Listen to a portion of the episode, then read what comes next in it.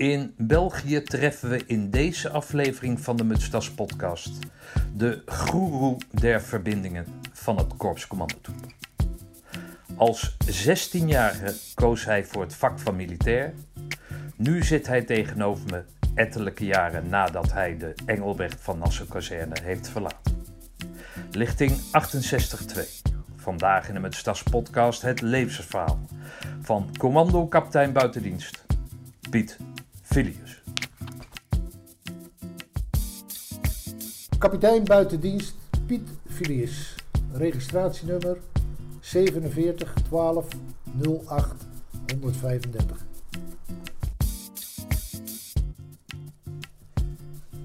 Piet, kan je mij vertellen wat er misging in de slag om Arnhem?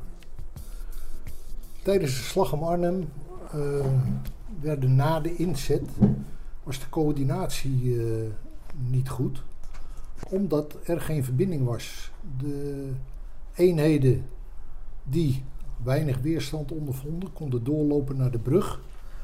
En de eenheden die langs de noordelijke route gingen, liepen vast in gevechten. En de commandanten die wisten dat niet van elkaar. Als iedereen had geweten dat de route onderlangs naar de brug vrij was, hadden daar veel meer eenheden terecht kunnen komen. De divisiecommandant generaal Urquhart uh, vertrok naar voren voor coördinatie met zijn brigades, raakte vast in de straten van Arnhem, Oosterbeek en is gedurende drie dagen zoek geweest, waardoor er belangrijke beslissingen verloren zijn gegaan. Een van de redenen dat de slag om Arnhem is mislukt, is door een gebrek aan verbindingen. En dat heeft mij aan het denken gezet van, ja, dat was toch wel een belangrijk element. Je kan wel vuurkracht hebben, maar als je niet kan coördineren, dan is het een vergeefse moeite. De slag bij Arnhem werd ook verloren, onder andere door het gebrek aan verbindingen. Ja. En wanneer heb je dat besef omgezet in actie? In de zin van, als, daar wil ik wat aan gaan doen? Als 13-jarige had ik al een boek uh, van generaal Urquhart over die slag bij Arnhem. Dat was dus voor mij een, een iets, ja, dat, was, dat, was vlak na de oorlog natuurlijk, niet zo gek. Uh, lang na de oorlog, een jaar of, een jaar of 13. Zou mij jouw geboortedatum uh, kunnen prijsgeven? 1947, december. Okay. En dat boek, dat kwam uit de bibliotheek, een oud boek. En dat hoefde ik niet meer terug te geven. Het, was, het viel ook bijna uit elkaar. Ik heb het nog steeds. En dan heb ik bij mezelf het voornemen gehad om ook para te worden, want dat was het helemaal.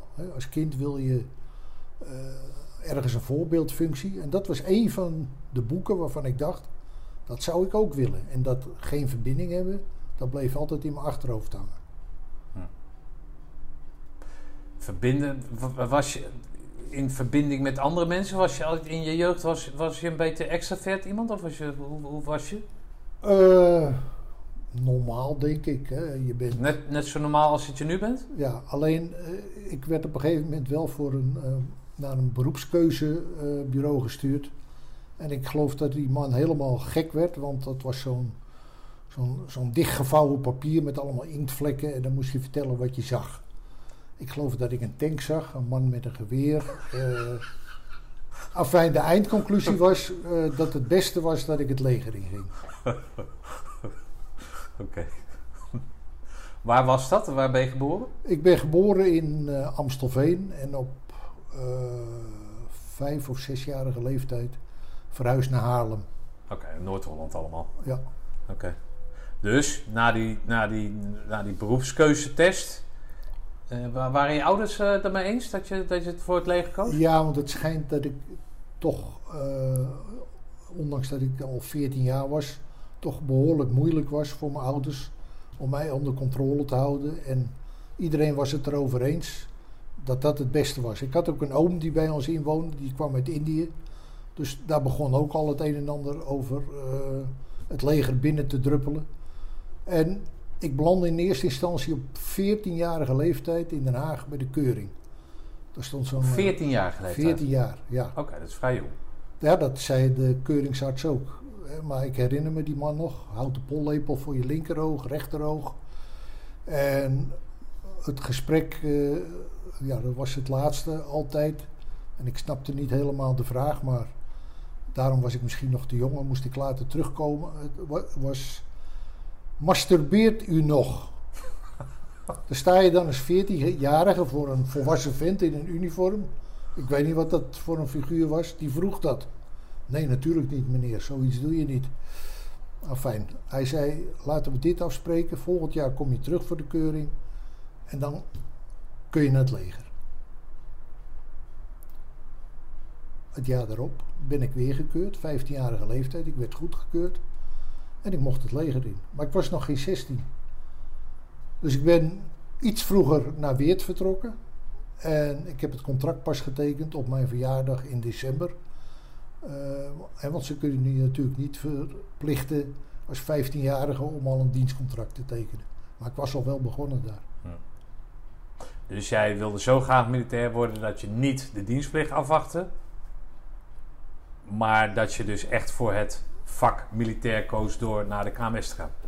Ja, als je, kijk nu eens naar iemand van, van 15, 16 jaar. Eh, weet hij al wat hij wil? Maar geen idee, maar daarom vind ik het juist, eh, daarom vind ik het juist zo verpand Nou, ik, dat dat ik toen wilde wel dat wel. Ja. Ik eh, pakte mijn weekendtas. Ik kreeg eh 2 gulden 50, dat weet ik nog mee. Nou, dat was een heel bedrag.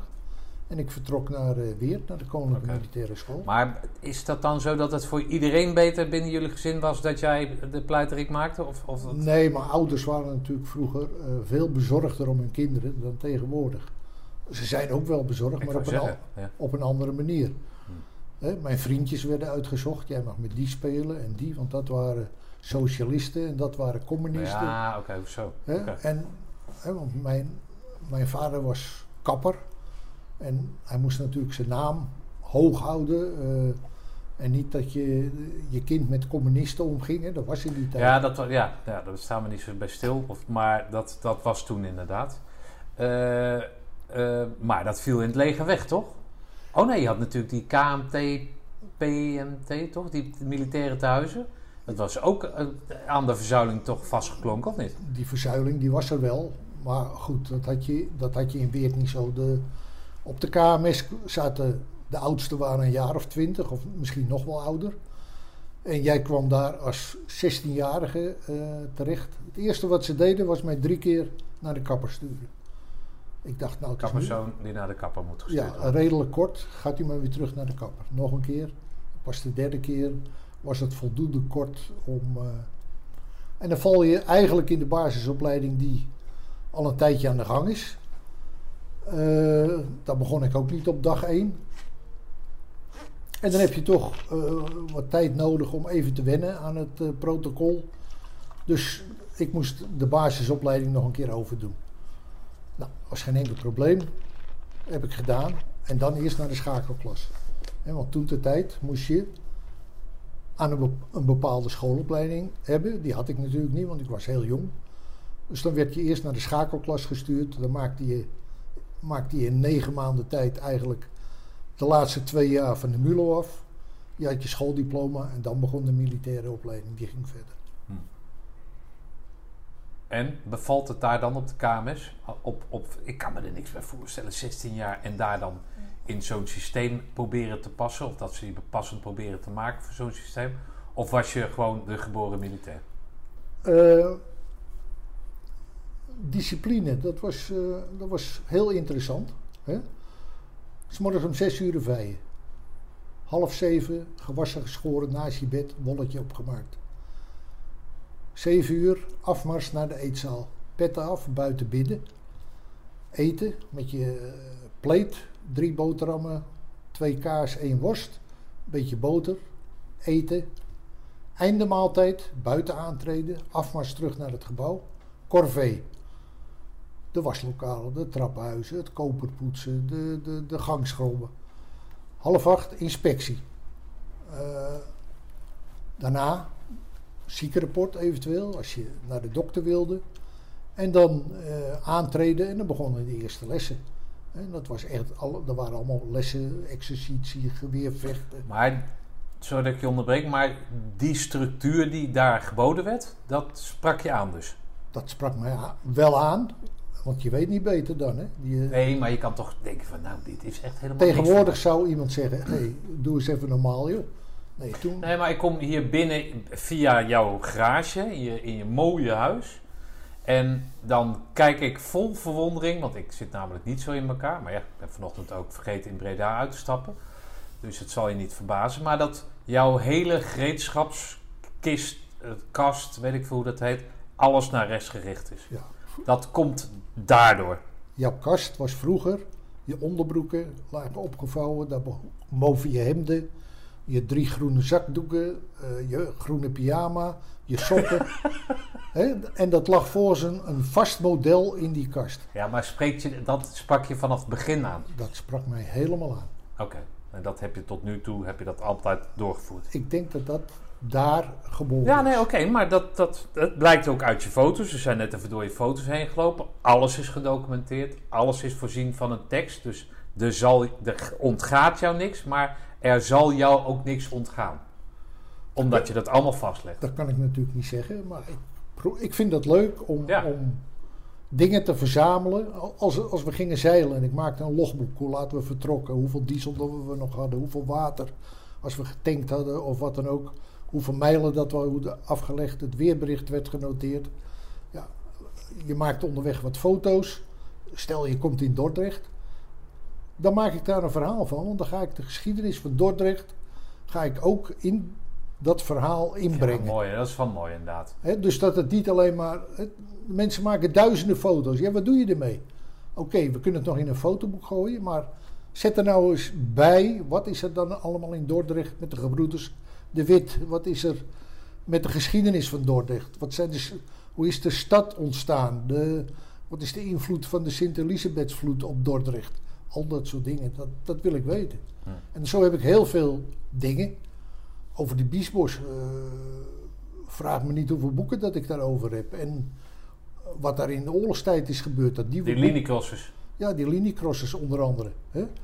Eh, over het Engelandspiel in de Tweede Wereldoorlog. Alle Nederlandse agenten, althans in 41, 42, werden verraden, gevangen genomen en zijn later gefusilleerd. En nog steeds zit dat achter slot en grendel. Niemand mag dat nog weten tot 2040. Oh, is dat 2040? Dan komen de laatste documenten vrij.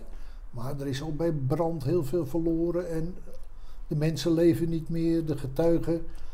Maar wat daar is gebeurd, en komen we ook weer terug op het verhaal verbindingen. Hè, de verbindingen Ja. zijn daar gemanipuleerd. Waarom? Ze werden uitgepeild. Via een geheim agent werden er berichten aan die vent gegeven. Of via een, een, een, iemand die voor de Duitsers werkte, kreeg een bericht. Dat moest hij verzenden. Hij werd later uitgepeild en gepakt. En we zei, je hebt een bericht verzonden met die en die inhoud. Ja, die hadden ze hem zelf gegeven, via via. En die was zo verbijsterd dat hij gaf toe om mee te werken en begon te seinen.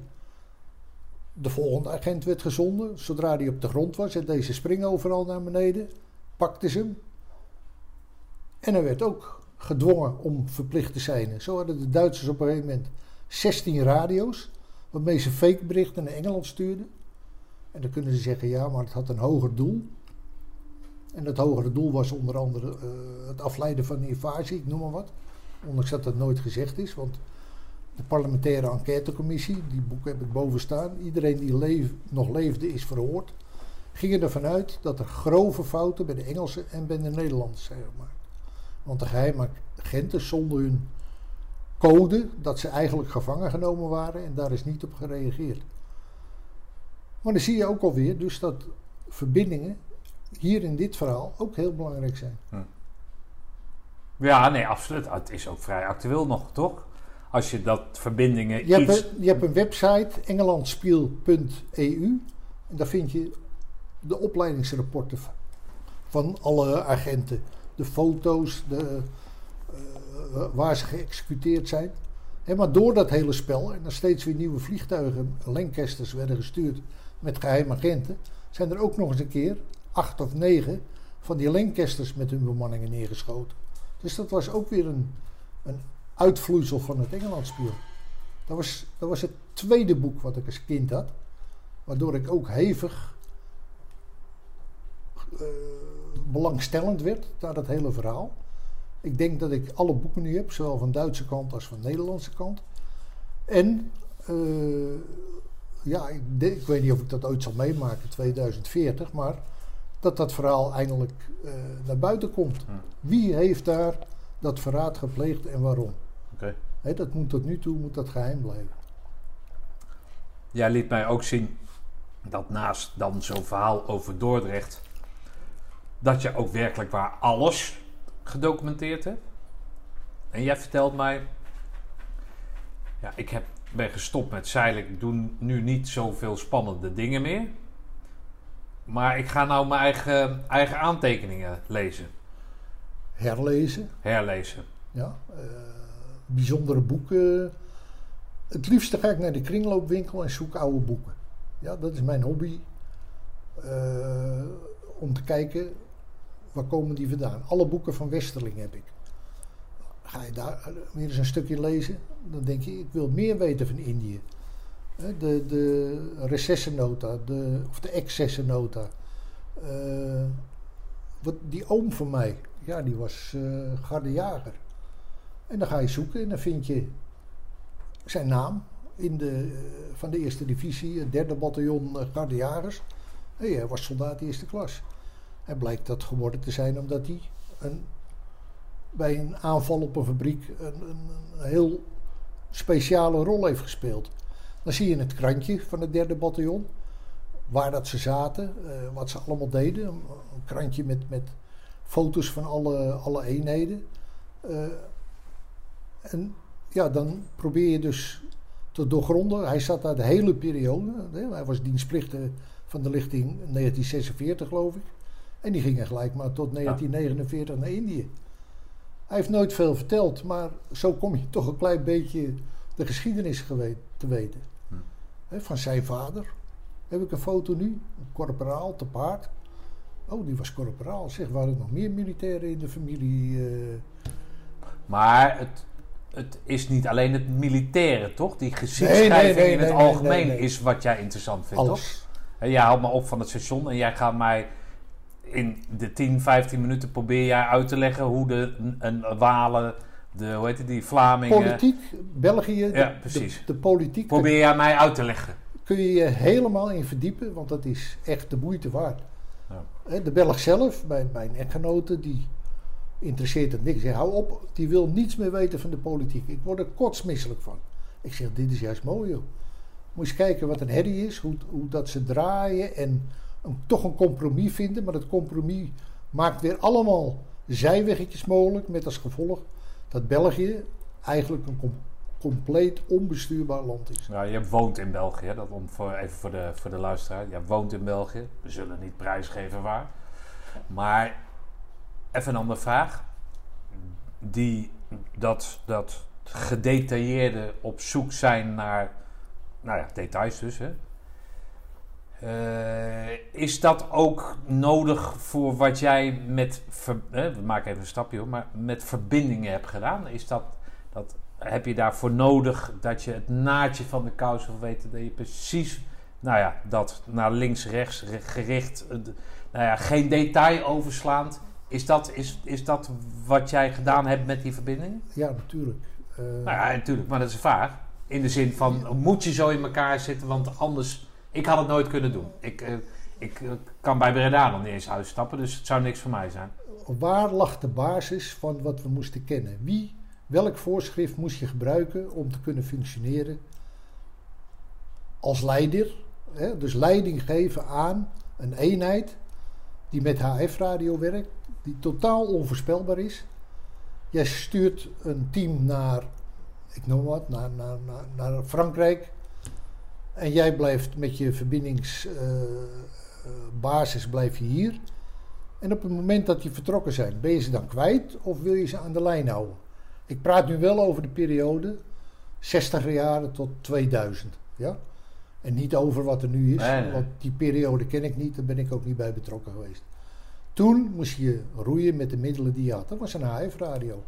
En waarom werkte die HF-radio niet? Waar staat dat HF eigenlijk voor? High frequency. Ah. Dat was de, de frequentieband van 2 tot 30 megahertz. Terwijl de, de, de radio in de voertuigen of de portofoon, die werkte in een hoger gebied, rond de 95 megahertz of zo. En dan ga je naar satelliet, dan kom je in de ultra-high frequency band, dus veel hoger weer. Hoe hoger de frequentie, hoe korter de antenne. Hoe hoger de frequentie, dus dan heb je meer bereik, hoe korter de antenne. Heb je ongeveer, antennes moeten elkaar altijd kunnen zien. Behalve de HF-radio. Die kan, als het ware, over een berg springen. Omdat die tegen de ioniserende luchtlaag reflecteert en terugkomt op aarde. Maar een gewone radio, die wordt niet meer gereflecteerd. Die frequentie is te hoog. Die schiet door die reflecterende luchtlaag heen. Dus wil je over een berg heen, dan moet je een HF-radio gebruiken. Of een hele grote afstand. En anders, daar rijdt mijn andere groep, daar rijdt de kompiescommandant. Zolang die niet verder rijden dan 30 kilometer, kun je daar verbinding mee maken. Of je moet dus een relieerstation gebruiken. Een station boven op een berg. Je zendt naar dat station boven op die berg. En die kan op een andere frequentie kan die dat bericht doorsturen. En zo kun je ook contact maken. Maar dat werkt alleen in statische situaties. Hm. Bijvoorbeeld in Joegoslavië of noem maar op waar. Jij gaat naar de KMS. Wat ga jij naar de KMS doen? Eh, op de KMS krijgen we dus de opleidingen. Gesplitst zijn we allemaal in, in dienstvakken. Dus ik was infanterist. We waren met ongeveer eh, tien infanteristen. Dan, dan krijg je opleiding TLV 106. Je krijgt de mortier 4.2. Je gaat op, eh, zeg maar, naar, naar, het, eh, naar Maastricht, naar het eerste depot infanterie. Als corporaal, 150 man in een gebouw. En je wordt sergeant van de week. En die mannen moeten s'avonds om 10 uur in bed liggen. Maar dan ben jij dus 17 of zo. Ja. En die mannen zijn 21. Oké. Hoe, doe, hoe doe je dat? En die, ja, hoe doe je dat? Dat is een goeie, hè? Je laat je snor staan, in ieder geval. Eh, je doet wat je denkt dat je moet doen. Ja, S'morgens maar om kan 6 dat nou uur, als je 17 bent? S'morgens om eens uit. 6 uur moeten die mannen uit bed. En om half 7 staan ze aangekleed voor hun bed. Ja, doen ze dat? Ja, ze doen het. Ze komen uit hun bed. S'avonds moeten ze om 10 uur naar bed. Liggen ze of ongekleed onder de dekens of gekleed ervoor. De kamer wordt gemeld. En jij zegt, jij telt het aantal mensen, zegt oké. Dat waren mensen die dat accepteerden nog. Nu zullen ze dat misschien niet meer doen op die manier. Maar toen werd dat zo gedaan. En jij was de hele week was jij sergeant van de week. Eh, daar werd je op beoordeeld. Daar kreeg je commentaar op eh, van de kompiescommandant. Want jij was daar ter lering. Dus je moest het wel goed uitvoeren. Dat, dat Ja. kreeg je mee. Dat was een echte leerschool. Hè? Eh, wat, wat, wat doe je met een vent die eh, er niet is op het avondappel? Of wat doe je met een vent die nog in bed ligt om tien over zes? Dat soort dingen. Da- daar moest je een oplossing voor vinden. Ja. En ik heb, ik heb altijd gestreefd om, om het op mijn manier op te lossen. Dat wil zeggen, niet, niet qua uiterlijke discipline, maar qua innerlijke discipline. Dat, dat, je probeert iemand zo ver te krijgen dat hij het uit zichzelf doet. Dat hij mee wil werken. En niet dat hij moet werken, want dan eh, heb je nog niks bereikt. Oké, maar jij vertelt dus dat je op je 17e, je 14e, 15e, nee 16e ben je daarheen gegaan. Dat je dan al in staat bent. Dat, dat is wat ze da- je daar op de KMS leren dan? Ze gooien je gewoon voor de leeuwen. En Of je het in staat uit. bent of niet, dat, dat is jouw opdracht. Ja, ja, oké. En dat ervaar je als een uitdaging en daar laat jij, ondanks je jonge leeftijd, laat jij, heb je daar dus al gedachten over? Je, je wordt natuurlijk gevormd. Hè? Eh, mijn instructeurs, die ik me als, als meest herinner, waren de sergeant Halapiri, oud commando, oud actiepara, Jokja, Fred Hering, rode beret uit Indië, ook een actiepara. En een knil, pelotonscommandant, de sergeant Job Parre. En die gaven ons een opleiding. Eh, ja, er, was, er werd heel veel initiatief aan jezelf overgelaten. Alleen het resultaat telde. Maar wij werden, wij werden als het ware opgeleid tot een semi-commando. Nou, wat bedoel ik daarmee? Daar was een brug. Geen bossen, geen dekking. Die brug moest bij verrassing genomen worden. We waren met die tien infanteristen. We stapten bij een boerderij naar een veewagen. En we vroegen die boer of die ons naar die brug wou rijden. Met de achterklep los, één man voorin. Dus we rijden rustig op die brug af. Daar staan die twee sergeanten, die oud-para's. Die staan daar te kijken. Dan komt die boer voorbij. Die chauffeur die zwaait nog. De achterdeuren gaan open. We springen eruit en we nemen de brug bij verrassing. 100 punten. Ja. Een, een heel apart idee. Ja, je moet het wel bedenken. Tweede was, hetzelfde, we moesten een brug nemen. Die werd bewaakt door de 13e verkenningscompie uit Assen. En hoe doen we dat? Die brug die was, ze waren overal, die mannen. Met die jeep stonden ze overal te kijken en te doen. Twee kilometer voor het viaduct komt er een binnenvaartschip aan. Steekt de duim op en hij stopt. Hij, hij duwt zijn neus tegen de kant. Wat is er? Ja, kunnen we meevaren? Wij moeten iets doen bij die brug daar. Dat was een zandschip. Dus wij achter de zandberg. Die vaart rustig door onder die brug. Enorme hoeveelheid vuur die we hadden. Vroeger hadden we de FAL, hè, de Fusil Automatique Légère. Standaard wapen van de NATO. En als je nou de vuurregelaar eruit haalde, dan kon je automatisch schieten. Net als, net als een Klasnikov of wat dan ook. Dus iedereen de vuurregelaar eruit. Dus we kwamen eraan met tien mitrailleurs onder die brug als het ware. Alle magazijnen tot de rand toe gevuld. Gigantische veelheid vuur. De sergeant Halapiri en de sergeant Hering weer helemaal tevreden. Ja, dat, dat, zo'n soort opleiding kregen we. En als voorbeeld liep daar Benraad, ik weet niet of je die kent, hij is pas overleden. Die, die was ook cursist op de KMS, maar hij was al sergeant. Dus uh, hij was heel lang, ik denk 1,90 meter of zo. Met een groene beret op. Die stak boven iedereen uit. Die keek vol ontzag, hè, want dat was een commando. Hij zat in de vijfschaar, de leerlingenraad. En ja, dat, dat was voor ons was dat iets van, uh, ja, dat willen wij later ook. Ja. Want uiteindelijk zijn we met die, van de tien man, zijn er vijf bij het KCT terechtgekomen. Oké. Okay. Uh, hebben een groene beret gehaald bedoel je? Ja. ja, ja. Oké, okay, maar vijf, dus de, de score was 100% voor ja, jullie? Ja. Oh, oké. Okay. En waarom, het, herkende jij zeg maar kenmerken die je zelf bezat, merk je ook dat, dat zij dat ook hadden? Dat dat een beetje uit hetzelfde hout gesneden? Dat, uh... Ja, wij gingen nooit naar huis. Wij gingen uh, in het weekend, zaterdag en zondag, hoge schoenen aan, overal aan. Koppel om, hardlopen op de, op de hei, de bosoverij. Nou, dat was een kilometer of vijf. Daar wat terreinwerk doen met boomstammen en opdrukken en weer hardlopen terug. Oké. Dus toen wij op de KMS moest je twee keer op gevechtscursus. Dat was een van de instructeurs, was Eickhout, dat weet ik nog wel, oude sportinstructeur, Art Eickhout. En die ging met ons speedmassen. Ja. Inhouden, mij niet voorbij lopen. En dan hadden wij de wapens bij, mitrailleurs, persoonlijke wapens. Dat, daar lachten we om, dat was, dat was voor ons een koud kunstje. En, maar wij vonden het allemaal prachtig, hè? klimtorens, hindernisbanen, was geen enkel probleem. Oké. En dan op een gegeven moment solliciteer je dan voor die, eh, voor dat, uh, voor die KST dan, hè? In ieder geval, dan ga je voor ter keuring worden, of in ieder geval je moet je aanmelden. werd ik geplaatst bij het 41ste Panzerinfanteriebataljon, commandant verkenningsgroep.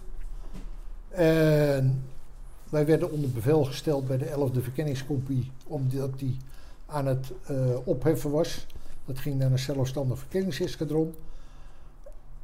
Dat is de mooiste functie na de KMS. Want het derde boek, wat ik als kind had, dat was de spookmajoor van Virginia Cowles. En dat ging over de SES in de Libische woestijn. want die deden dan raids met jeeps, met fikkermitrailleurs en alles en zo. Jongens, dat waren, dat waren boeken van die Prisma-reeks van 1 gulden 25. Die las je drie keer en er stonden foto's in. Van uh, de mannen met baarden en, en tegenwoordig uh, is de SES uh, wat minder in zicht, maar die zijn er dus nog steeds wel. En dan kom je bij zo'n verkenningsgroep en dan heb jij hetzelfde. Een jeep met een mitrailleur erop en nog ja, één en nog één. En motoren. En eigenlijk in de grote compie met 50 jeeps. Ferrets waren daar nog erbij. En dan draai je oefeningen in Duitsland. Ja, dat was uh, Juf Net natuurlijk. Okay, ja.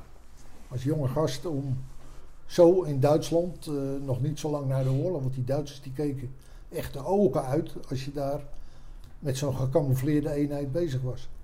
Hey, wat eh, verwachtte jij van dat eh, commando zijn? Wist je, wist je daar wat van?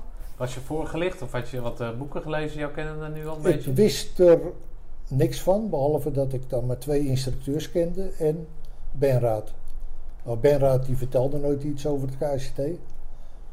Maar tijdens die gevechtscursus hadden we natuurlijk gezien eh, welke commando's. Ik kende er nog één, hij is nu al lang overleden, al heel lang. Eh, Harry van der Dungen, die kwam een keer eh, naar ons. Jullie zijn van de KMS? Jawel, sergeant. Let op. Hij had zo die rugzak, die bergang. Die pakte die met één hand. Zie je dit? Probeer het zelf maar eens. Die kreeg je amper van de grond natuurlijk. Oh, en die had zo'n eh, zo'n baard en een groene beret. En, eh, daar, daar waren wij wel van onder de indruk.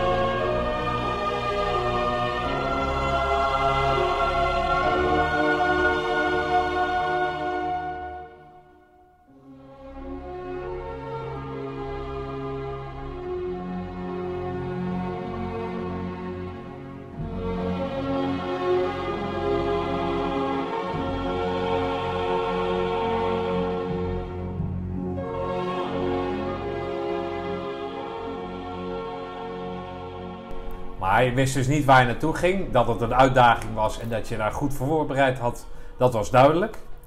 Eh, en dat je dan eh, eh, je onder, en dat was je natuurlijk gewend door die eerste tour, maar dat je dus onderdeel bent van een peloton, hè, van de ECO, waar je je omringd weet door dienstplichtigen.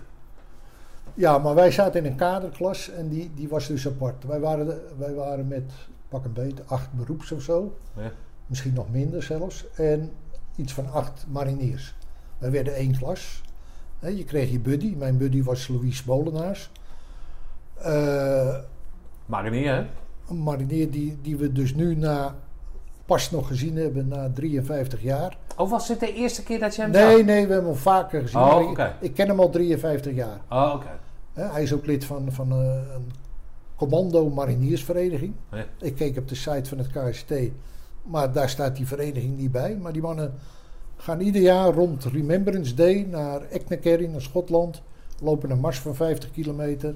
Enkele gaan de Ben Nevis beklimmen, de hoge berg daar. Ja. En daar zitten, daar zitten ook commando's bij, maar voornamelijk dus mariniercommando's. Allemaal eigenlijk mensen die in Roosendaal zijn opgeleid.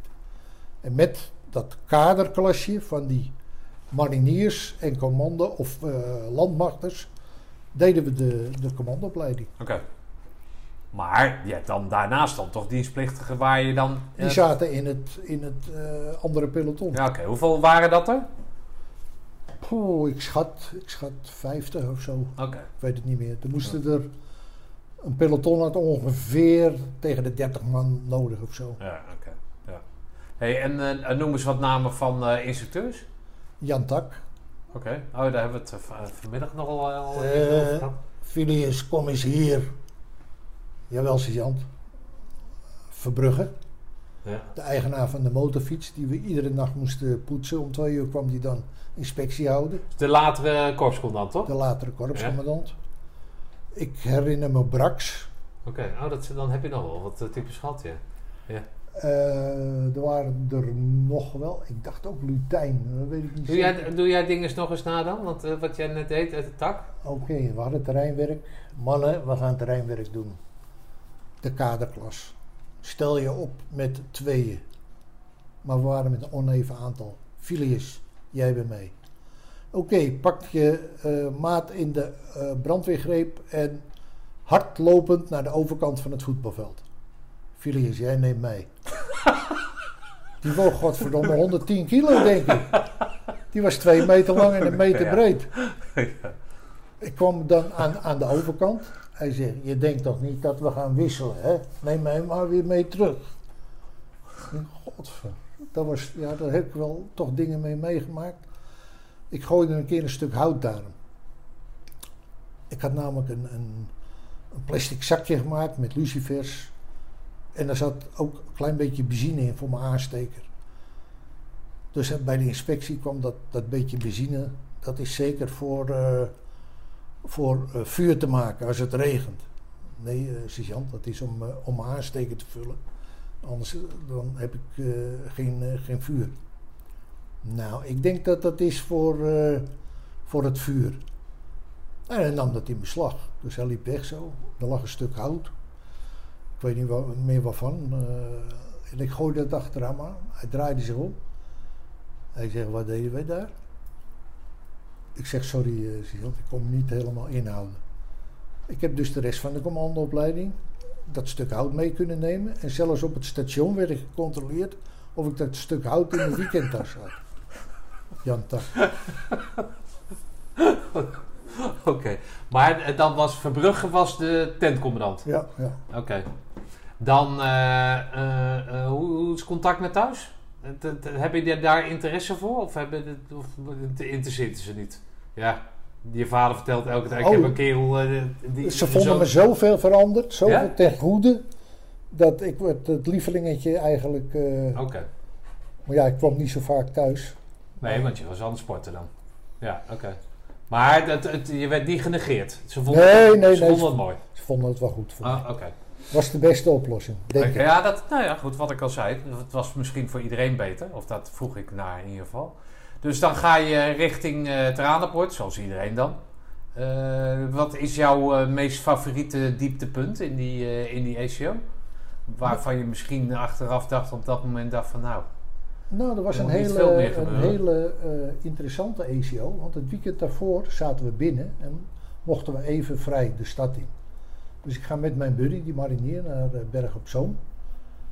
En eh, ja, op de, op de markt daar, hè, allemaal cafés natuurlijk, dat was gezellig. En op een gegeven moment horen we een hoop kabaal. Gaan we kijken met z'n tweeën. Hij in zijn marinierspakje met een mutsdas op en ik in mijn landmachtpakje met een mutsdas op. En dan werd een agent eh, zijn pistool afgepakt. Dus die brult, help me, help me. Ze hebben mijn pistool gepakt. Nou, wij niet te beroerd natuurlijk. Eh, hele kluwe mensen eromheen. Wij hebben, hebben hem geholpen, dat pistool terug. Op dat moment komt er een busje aangereden met andere agenten. Die, die agent die stapt in, die rijdt weg. En wij stonden daar met z'n tweeën. Ik heb alleen maar eh, vuisten gezien en schoenen. Ik kreeg een trap eh, in mijn kruis.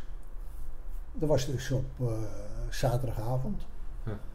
En op zondagavond begon de commandoopleiding. Ik begon met 39-2. En ja, dat was geen prettig gevoel, hè? hardlopen met een rode kool tussen je benen, want hij groeide uit tot zeg maar een redelijke rode kool.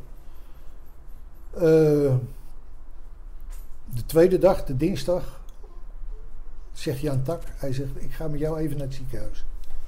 De dokter die bekeek dat en die zei, ah, ah wij houden meneer hier. Nou, zegt Tak, dat zal niet gaan, want hij moet eh, de afmatting lopen. Ja, zegt die dokter, maar dat kan helemaal niet. Hè? Die, die, eh, hij gaf morfine. Jaap Kwartel was toen de hospic. eh, later ook kapitein geworden. En die zegt, komt helemaal goed. Dus ik kreeg een morfine-injectie. Ik heb dus de afmatting in een soort hele grote kathedraal gelopen. ik, za- ik zag echt sterren. Ik denk dat ik zelfs engelen gezien heb en eh, nog andere dingen. Oh, ik vond het allemaal heel prettig. Oké, maar had je nog dingen gebroken dan van die vechtpartij? Of dat zie je Nee, alleen een Ah, gigantische trap in mijn zak. En, eh, dat, ja, dat lijkt me ook lastig sowieso bij het lopen, maar... Dus eh, ik heb de, de, de, gewoon alles meegedaan. Ik liep misschien eh, een paar meter achter, maar dat ging verder goed. En ja, die vrijdag was ik wel weer helemaal Goed gedaan, zei Verbrugge. Dank u wel. Oké. Hey, en jouw ouders die staan op je te wachten? Eh, Wachten je op bij de poort? Dat weet ik eigenlijk Moet niet je meer. vader werken? In ieder geval mijn vrouw. Eh, die was, ja, ik geloof wel dat mijn ouders er ook waren. Ik dacht het wel. Oké. Jij zegt je vrouw. Eh, je vrouw is hoe lang geleden overleden? Binnen enkele maanden nadat ik de dienst had verlaten met FLO, Oh joh. Oké. Wist ze gewoon niet meer wat ze deed. Ze ging bijvoorbeeld naar de supermarkt en kwam alleen met een pak yoghurt naar buiten. Ja, moet jij niet meer hebben dan? Nee hoor. En op een gegeven moment op een zondag, eh, weer zoiets. Ze wist niet meer hoe de kinderen heten. Ik de, de weekendarts gebeld, eh, die kwam langs. Ja, mevrouw moet eens naar een psychiater. Ik zeg, nou, dat heeft niets met een psychiater te maken. Nou goed, we nemen hem mee naar het ziekenhuis. Er is eh, toevallig een neuroloog, daar kunnen we even kijken. Een neuroloog nam er mee. Zegt, wacht u hier maar even, ik kom zo terug. Een kwartier later komt hij terug, knipt zijn lamp aan, gooit er zo'n plaat op. Een kipei in haar hoofd. Een kipei, ja. Kipei, een hersentumor. In het gedeelte waar e- emoties vandaan kwamen, waar nadenken, dat soort dingen. Dus dat is een, een ruimte innemend proces. Er zit heel veel vocht bij. De andere dag is ze naar Tilburg gebracht. Is het vocht weggehaald. Kon ze weer een beetje. Maar eigenlijk was het toen al bekend dat het een aflopende zaak was. En dat heeft dan enkele maanden geduurd. En gelukkig was ik dan toen net met FLO, hè, functioneel leeftijdsontslag. Heb ik dat kunnen begeleiden.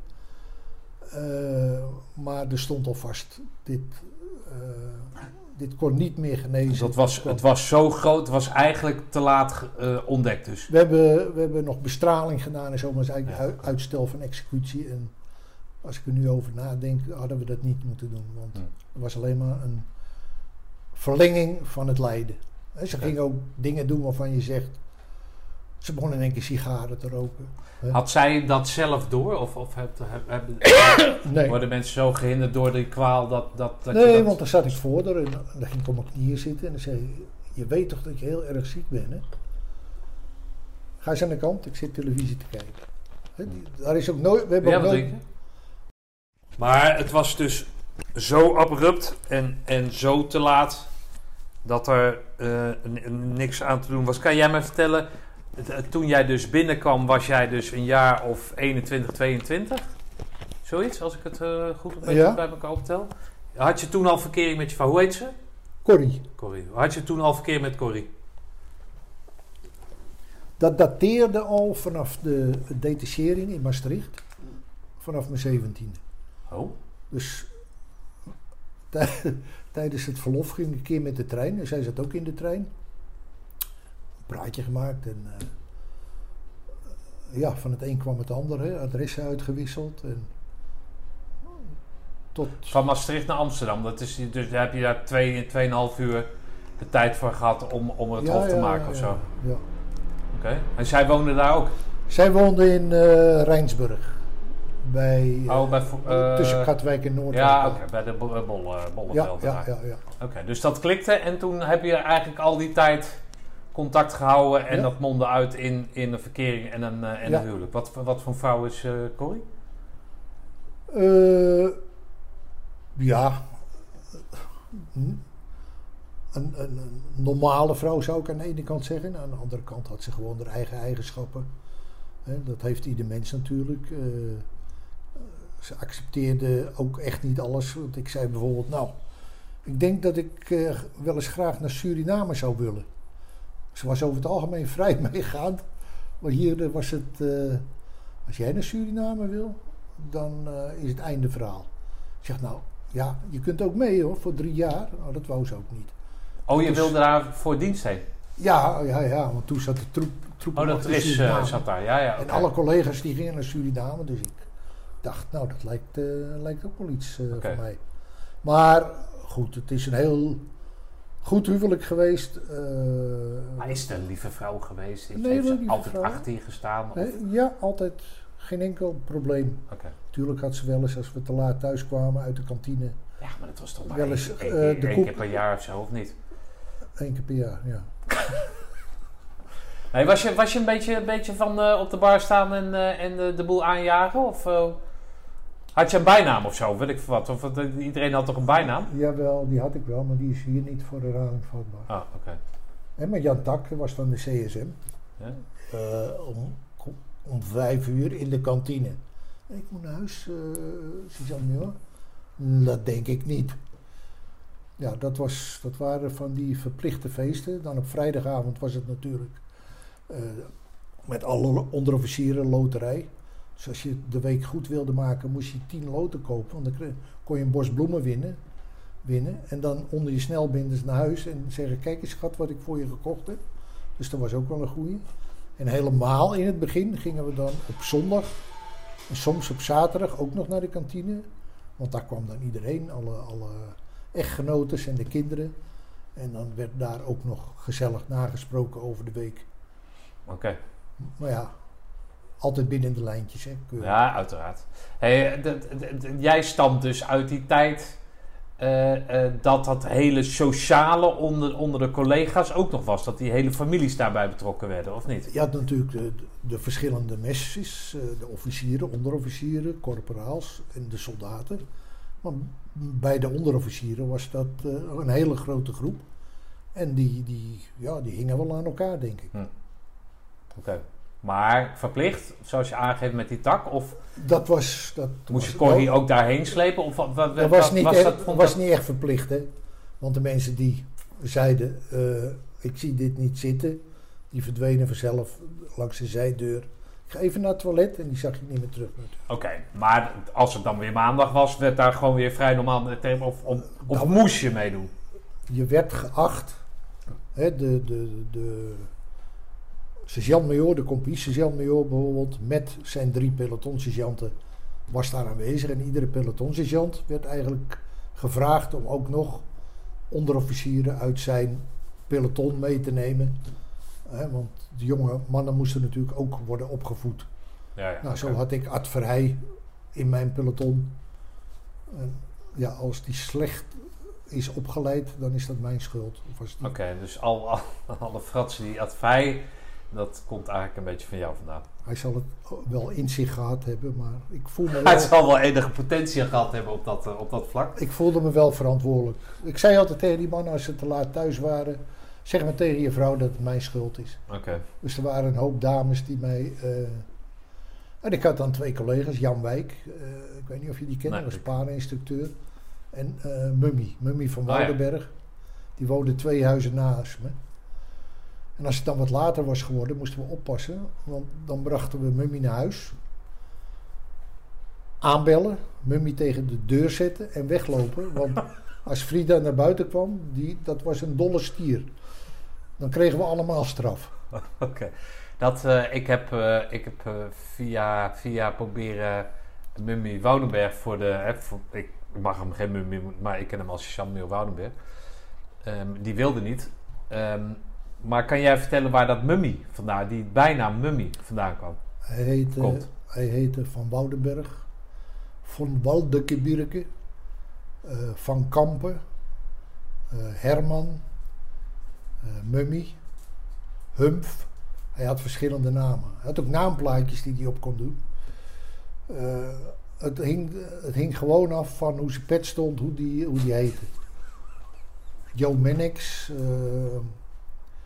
Ja, hij was, hij was echt een, een, iemand die kon, die kon de mensen motiveren, begeesteren. eh, hij was eigenlijk uit, uit, uit dezelfde tijd als ik. Hij zat alleen één tentenkamp voor mij. Oké. En wij hebben heel veel samen opgetrokken. Wij waren wel het duo list en bedrog. Ik, alleen ik weet niet meer goed wie nou list was en wie bedrog.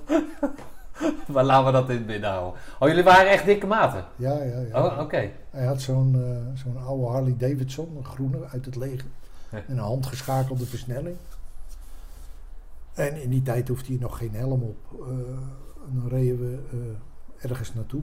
Naar, eh, om een biertje te drinken. Maar zijn koplamp deed het niet. En zijn achterlicht ook niet. Ja, dan hield hij een witte zaklamp naar voren en ik een rode naar achteren. En zo, eh, zo gingen we dan wel eens. eh. Maar, ja, maar dat? Jullie, jullie eh, eh, ik probeer een beetje te, te nou, niet te vroeten, maar in ieder geval even duidelijk te krijgen hoe dat dan was. Hè? Omdat je dan thuis hebt je vrouw, je hebt kinderen. ja, dat heb ik jou gezegd. Ja, Eén- nee, maar de, de luisteraars weten dat niet dat jij kinderen hebt, toch? Nee, nee, nee.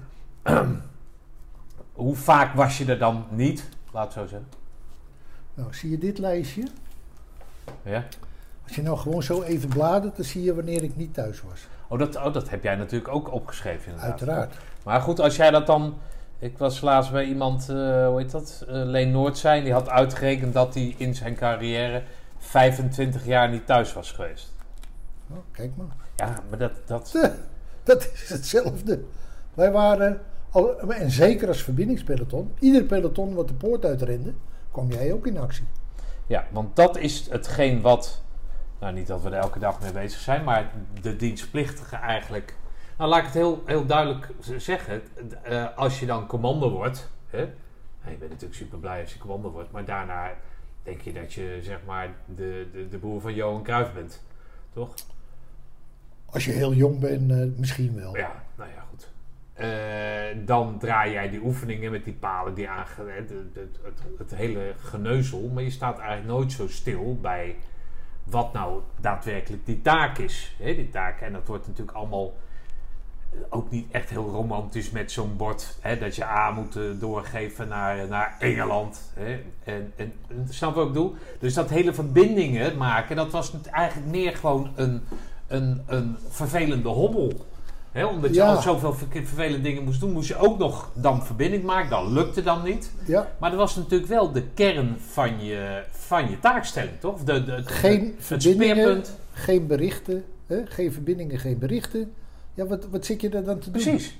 Jij bent, Ja. jij bent, jouw hoofdtaak is om vijandelijke bewegingen door te geven. Ja. Hè, je, je krijgt een opleiding eh, in herkenning, je krijgt een verbindingsopleiding, parachutespringen. Maar oké, ik geloof niet in een inzet per parachute. Of het moet als voorbereiding eh, om zo snel mogelijk in een bepaald gebied te komen, wat nog in eigen handen is. Maar die dingen van een put graven of, of eh, infiltratie, exfiltratie, die waren veel spannender dan verbinding maken. Ja. Maar ja, als dat niet werkte. En jij zat met eh, een melding van twee tankbataljons en drie gemechaniseerde bataljons. Maar je kan het niet kwijt. Ja. ja nou, succes met de geit. hè, Ja. Want dan houdt het op.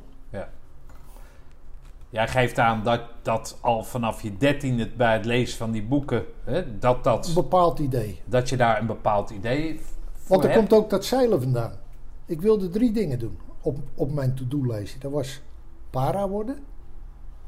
Commando, dat wist ik helemaal nog niet eens. Para, hè, net als de slag om Arnhem, die mannen. Want dat waren helden. Ik wilde telegrafist worden. Want het Engeland speelde, dat seinen. eh, en waarom zijn die mannen dan opgepakt en gevangen genomen? En het derde was, hoe kwamen die mannen in Engeland? Ja, die staken over met een, met een eigen boot. Dus een van mijn doelstellingen was om met mijn eigen boot naar Engeland te zeilen. Om, om te kijken, ja, wat hebben die mannen dan meegemaakt? Zonder GPS, zonder al dat soort dingen. Gewoon het houtje vasthouden. Berekenen hoe de stroming is, hoe de wind is. Op je log kijken, hoeveel heb ik afgelegd. En op een gegeven moment na drie dagen tot de conclusie komen dat je nog niet in Engeland bent ergens. Dat is een keer gebeurd, hè? Nou, toch maar eens vragen aan een visserschip waar we ongeveer Omdat waren. je de verkeerde stroming neemt of zo. Of dat je... Waren we aan de rechterkant Engeland aan het voorbijvaren. Oh, oké. Oh, shit. Want we, we hadden het nog steeds niet gezien. En dat, maar dat was dus helemaal in het begin dat je... Dat je en dan denk je, ja, dat hadden die mannen, hè, die met, met kleine Ja, die boten. moeten dat daar midden in de nacht, hè, het, het gevaar op. Ja, jij wil helemaal in de materie duiken, in het, in het verhaal dat, duiken. was, dat was een van mijn, van mijn to-do dingen. Ja, ja, oké. Niet nou om dat nou te bewijzen, maar ik vond dat eh, interessant, ja. Oké. Maar jij vertelt, jij vertelt mij voordat we de, de band hebben aangedaan, om het zo maar te zeggen, dat jij drie jaar met, zoals hoe noem je dat, met het rugzakje op hebt gelopen. Ja, ik ben twee complete lichtingen eh waarnemen verkennen gedraaid. Hè? Dus de, de- het- gewoon het, het fysieke. En daarna geef je aan dat, dat heel veel van jouw oud-collega's dat hebben gedaan. En dat op een gegeven moment dat dan een tour, als we een tour noemen, eh verbindingspeloton komt. Ik ben in het verbindingspeloton meerdere keren geweest. En in de instructiegroepverbindingen. Eh, op een gegeven moment bleek dus dat we meer tijd nodig hadden om het systeem te ontwikkelen. En ben ik op die functie gehandhaafd. Maar dat is, dat is niet zo dat je dan helemaal... Ik heb de Einzelkämpfercursus gedaan, de SCS-opleiding. Ja, dat is Duitse commando, is dat, hè, Ja. wat, je, wat jij vertelde? En de Engelse. Ja. eh, En dan gaat het dan, wat jij belangrijk vindt, en dat lijkt mij een, een, een, een loffelijk streven, is niet dat je eh, eindeloos wordt afgeknepen, maar dat er leerpunten in het zitten. belangrijkste, dat je er iets van opsteekt. Dat je er iets van opsteekt, zodat je dat weer kan doorgeven binnen die Nederlandse commando, commandoopleiding. Hetzelfde voor de parenopleiding. Ik denk dat, dat ik zeven parenbrevetten heb van de diverse landen. Ik vond dat interessant. Ja, en dat, dat vond ik wel dat dat erbij hoorde. Je moest niet alleen maar je brevet halen en dan zeggen, zo is het mooi geweest. Je moest, ik heb 25 jaar dat parenbrevet geactualiseerd gehouden, dat je kon springen. En zo waren er meer dingen. Maar eh, moet je dat per land moet je dat bijhouden? Nee, nee, nee. of als je nee. Nederland, dan mag je die andere ook. eh, In Nederland moest je als je jaar niet gesprongen had, de grondopleiding opnieuw doen. Oh ja, dat is sowieso. En je hoeft ook, hè, ik denk dat ik er 100, 183 of zo gemaakt heb. Nou, ik vond dat wel genoeg. Tegenwoordig hè, maken ze 1000 of 1500, weet Ja. ik wat. Natuurlijk, eh, maar dat waren gewoon van die met een ronde bol. En eh, iedere klap op de grond deed gewoon pijn. Ja. Zo, einde verhaal. Geen mooie pluimpjeslandingen. De keren dat ik op mijn voeten bleef staan, die kan ik op één hand tellen. Hm. En voor de rest donderde je gewoon tegen de grond aan. Ja, nee, ja, nee zo, zo staat het. Maar eh, daarmee wil je aangeven dat je door kennis bij te houden dat je, eh, en- je te, te, te verbreden, dat je dus een beter, eh, eh, beter in staat bent om, om dingen aan te bieden te- aan nieuwe commando's. om je kunnen indenken van zo en zo zou het moeten. Ja. En niet alleen voor de commandoopleiding, want de meeste mensen zeggen altijd ja, panzerstorm, dat was helemaal niks. Panzerstorm, omdat ik het zelf ook ondergaan heb als pelotonsergeant en compagnie major van een panzerinfanteriecompagnie, komen wij op panzerstorm en zag ik wat er eigenlijk fout ging. Wat, wat naar mijn idee totaal niet aansloeg. In de lesstof. in de lesstof. Ja. De, A, je krijgt het alweer. Het is eigenlijk een beoordeling voor de compagniecommandant. En de compagniecommandant die denkt, ik moet hier niet voor lul staan, we gaan alles vooroefenen. Dus wij deden speedmarsen tot het dubbele van wat het KCT verwachtte, hindernisbanen. We gingen in schuilbivak, we gingen een potje koken. Dus als we dan daar kwamen, dan had de compie dat al gedaan. Ja, maar hè, na afloop werd er een rapport opgemaakt. Dat ging dan naar het bataljon, verzamelen in de, in de zaal. De S2, de S3, de S4, de bataljonscommandant. En dan werd dat rapport besproken. U heeft het goed gedaan bij het KST. Want dat was belangrijk voor die compagniescommandant. Maar als ik... Ik was commando. Ik heb zelf instructeur panzerstorm geweest. Ik wist van toeten nog blazen. Dat was in die tijd dat ik hè, direct na de commandoopleiding bij panzerstorm werd eh, geplaatst. Enfin, ik kom daar met, met de. Laat, laat ik het voorbeeld nemen als pelotonsergeant. Ze wisten dat ik commando was, hè, want ze konden mij natuurlijk. We hadden de vrijdag voor vertrek een, een derde echelons wapeninspectie gehad. Alle wapens waren geolied, schoon, keurig netjes. Dus hè, we komen uit de vrachtwagens, opstellen daar. En dan drie pelotons en instructeurs die komen zo. Je staat daar met je wapen. En ik kon, ik kon hem niet, die pakt mijn wapen. Eh, ik had een Uzi, draait de, de, de loopmoer eraf, eh, de loop, vuil. En die gooit hij in het bos. En mijn afsluiter gooit hij ook in het bos. En, maar dat deden ze bij een hele hoop van die mannen. Dan denk ik, nou, nou, nou scoor je echt geen punten, want de hele compie heeft perfect schone wapens. Jongens, ga dit, ga dit niet doen. Dit is, dit is zo kinderachtig, echt waar. En zo waren er meer dingen. En wat ik heb geleerd op de Einzelkämpfercursus, de Duitse eh, opleiding, was elementen waarvan ik zei, zeer leerzaam. Dat, dat ging over eh, de afgesneden groep. En het tweede gedeelte was eh, commandant van een, van een, een jachtcommando. Een, een eenheid die nog in staat was om eh, afbreuk te doen aan de vijand in vijandelijk gebied. En dat ging onder andere over die stoomtreinen. Sabotage. sabotage Ja, ja. hinderlagen, waarbij je ook daadwerkelijk, hè, als we ze onder vuur nemen, dan gaan ze daar dekking zoeken. En in die dekking maakte je je, je, je springstoffen klaar. Dat als ze daar za- zaten, dan kon je ze op die wijze aanvallen. En dat waren elementen die, dat, dat deden wij niet aan. En verzwarende dingen meegeven. Zo had ieder team had een, eh een antitankmijn kregen ze mee. Nou, ja. ja, dat is lastig, hè, want die moet altijd mee. En er, waren natuurlijk, en er was een, een, een brancard bij. Want als we een gewonde hebben, moet die ook mee. Dus we moesten zeulen met gewonden. Dat deden wij bij Panzerstorm eigenlijk ook niet, hè. Ja. En eh, met een gewone kleine radio, een 3 kilometer apparaat, als die het haalde, eh, hoe, hoe kan ik daar 30 kilometer mee zenden? Dat kon met een speciaal gemaakte antenne van telefoondraad, wat iedereen had. Ja, maar wat mij eigenlijk, waar, waar ik eigenlijk naartoe wil is... Jij gaat dan, en dat vertel jij, dat er wel meerdere mensen naar de SS zijn gegaan. Meerdere mensen naar Duitsland zijn gegaan om die, om die cursus of de commandoopleiding Ja. te volgen daar. Maar waar het mij om gaat is, als jij dan naar Duitsland gaat, je komt terug met hè, een aantal vaardigheden die je daar hebt opgedaan. Zijn, komt er dan vanuit de korpsleiding, of weet ik veel wat, maar in ieder geval vanuit...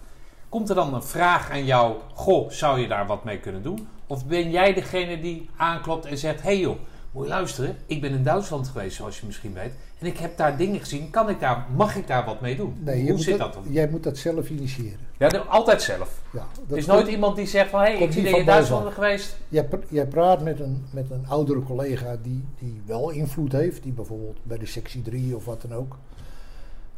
En op een gegeven moment rijpt dan het idee, hè, want voordat we dat, de, de cursus gaan herschrijven, moet er nog heel wat water door de Schelde stromen, voordat dat eh, wordt aangenomen.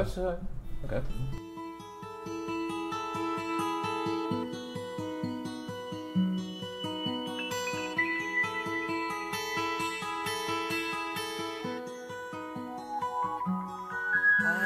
Sailing, I am sailing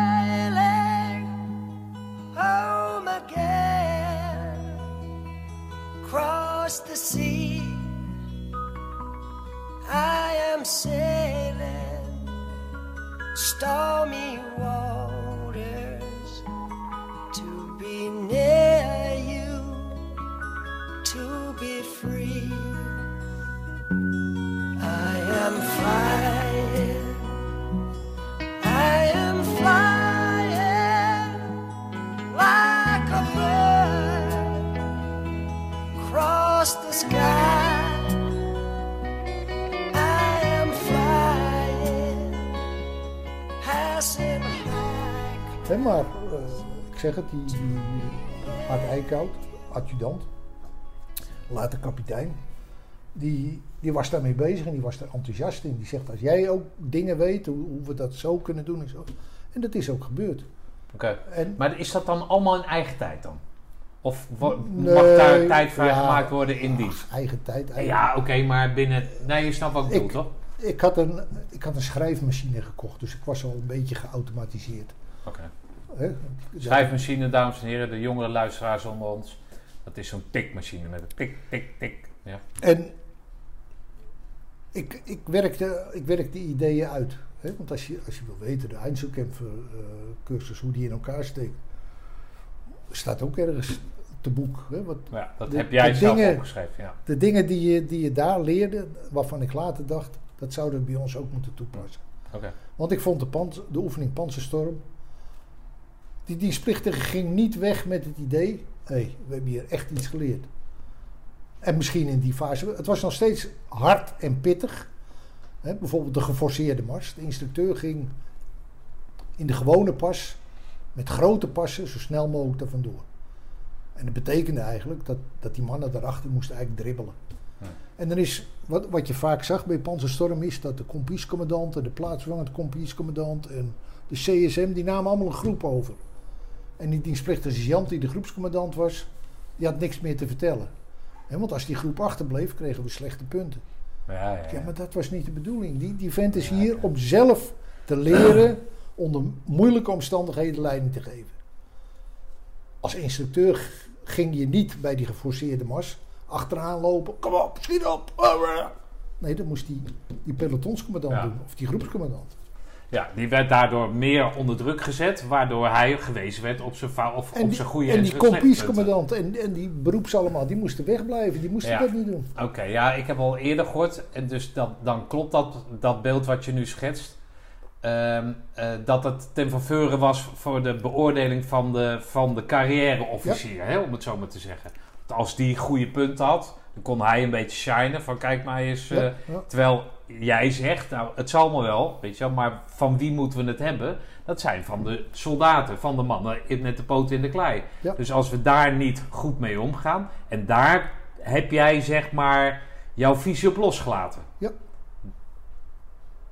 En die is, die is, Is die meegenomen. opgenomen? Ja? Ja. Oké. Dan Kan je, kan je wat, wat dingen noemen dan? Als jij zegt van, nou, nou dat nodeloos die schone wapens eh, eh, dat afzeiken. de- Jij, jij bent, jij bent, jouw voertuig raakt defect. Je hebt een klein voertuig bij. Oké, wat? Ik ga terug naar eigen lijn. Dat, dat is de opdracht. Het KST is ook verantwoordelijk voor het voorschrift overleven, ontwijken en ontsnappen. Hoe ga ik dat doen? Nou, dat, was een procedure. Als je terugkomt in eigen lijn, is dat een eh, streep? Er zitten daar mensen allemaal. Dan moet je dit doen en dat doen. Ja, jongens, maar we hebben allemaal een radio mee. Hoe dan? Waar, waar is onze, onze radio? Pak nou eens je voertuigradio. Hoe wordt die gevoed? Ja, die wordt gevoed door een batterij of een accu. Maar, maar dat kunnen we natuurlijk ook doen door de voertuigradio uit te bouwen. Met telefoondraad, wat we altijd hebben, om een paar draadjes aan een accu te bevestigen. We hebben de antenne bij.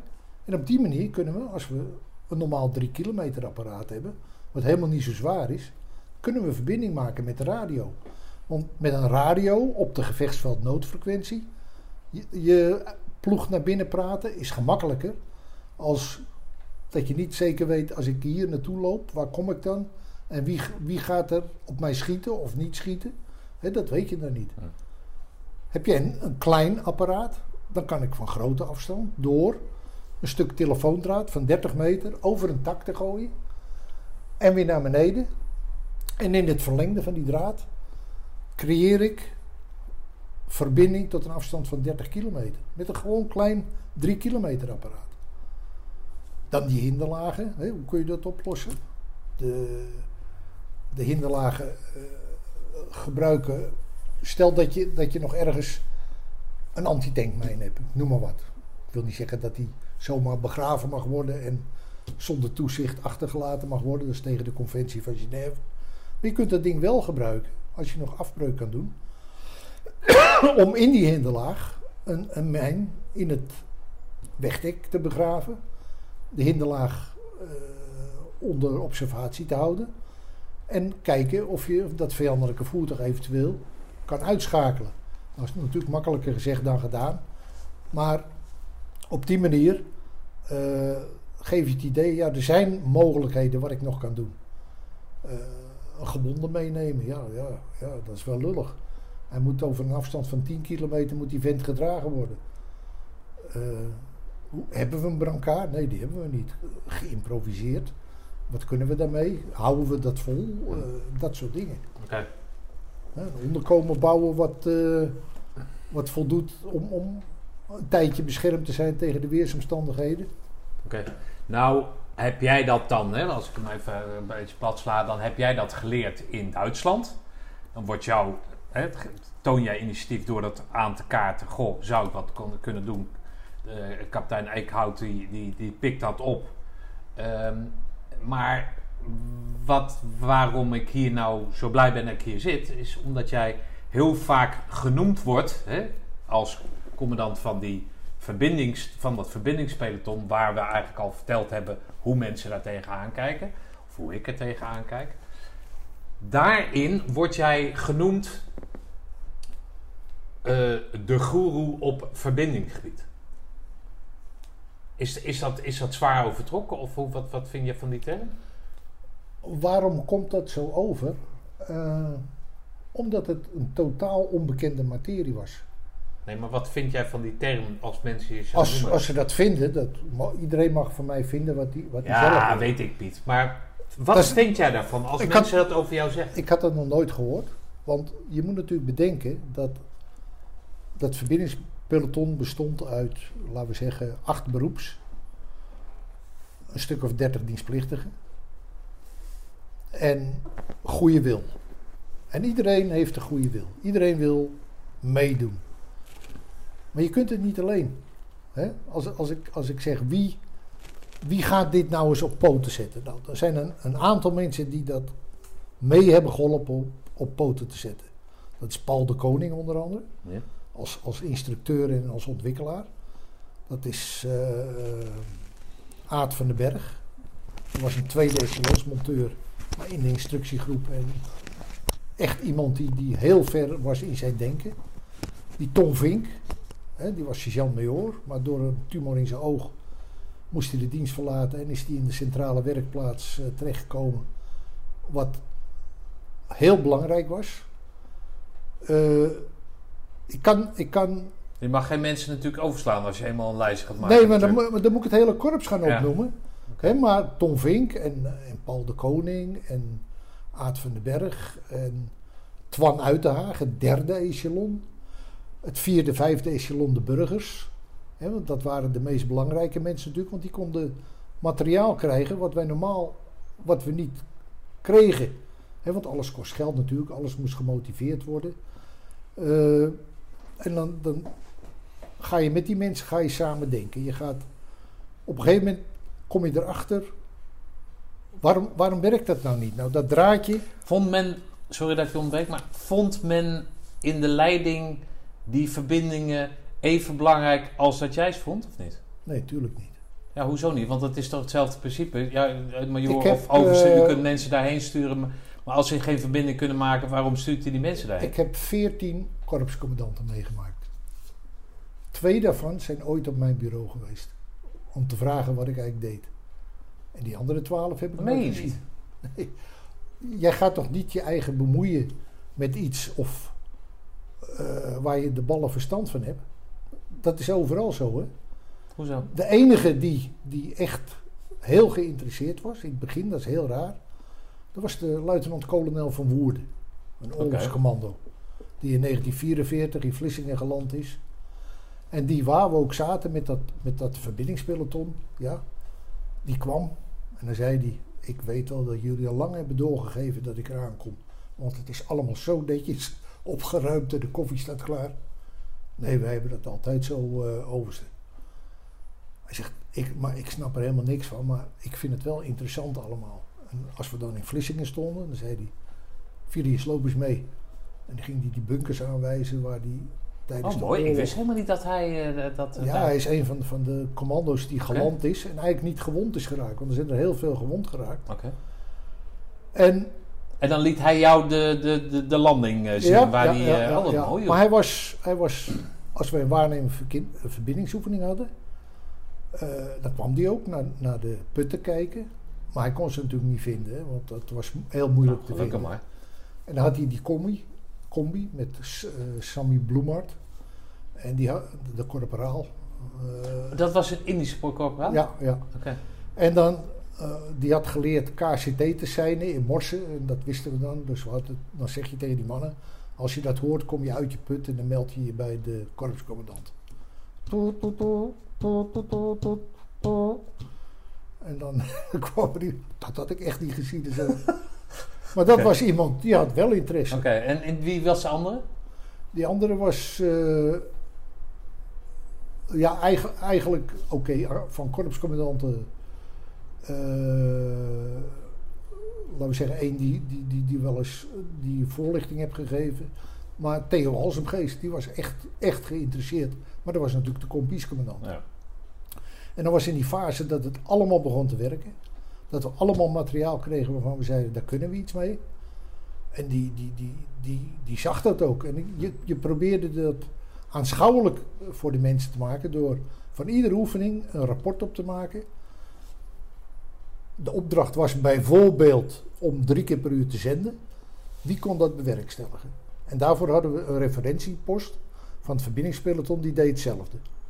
Hè, die, zat, die zat alles mee te zenden. Dus als hij het kon, hadden die anderen het ook moeten kunnen. Ja. En eh, die rapporten, ja, die werden wel gelezen natuurlijk. En dat ging ook naar de kompiescommandant, hij moest het wel lezen. Oké.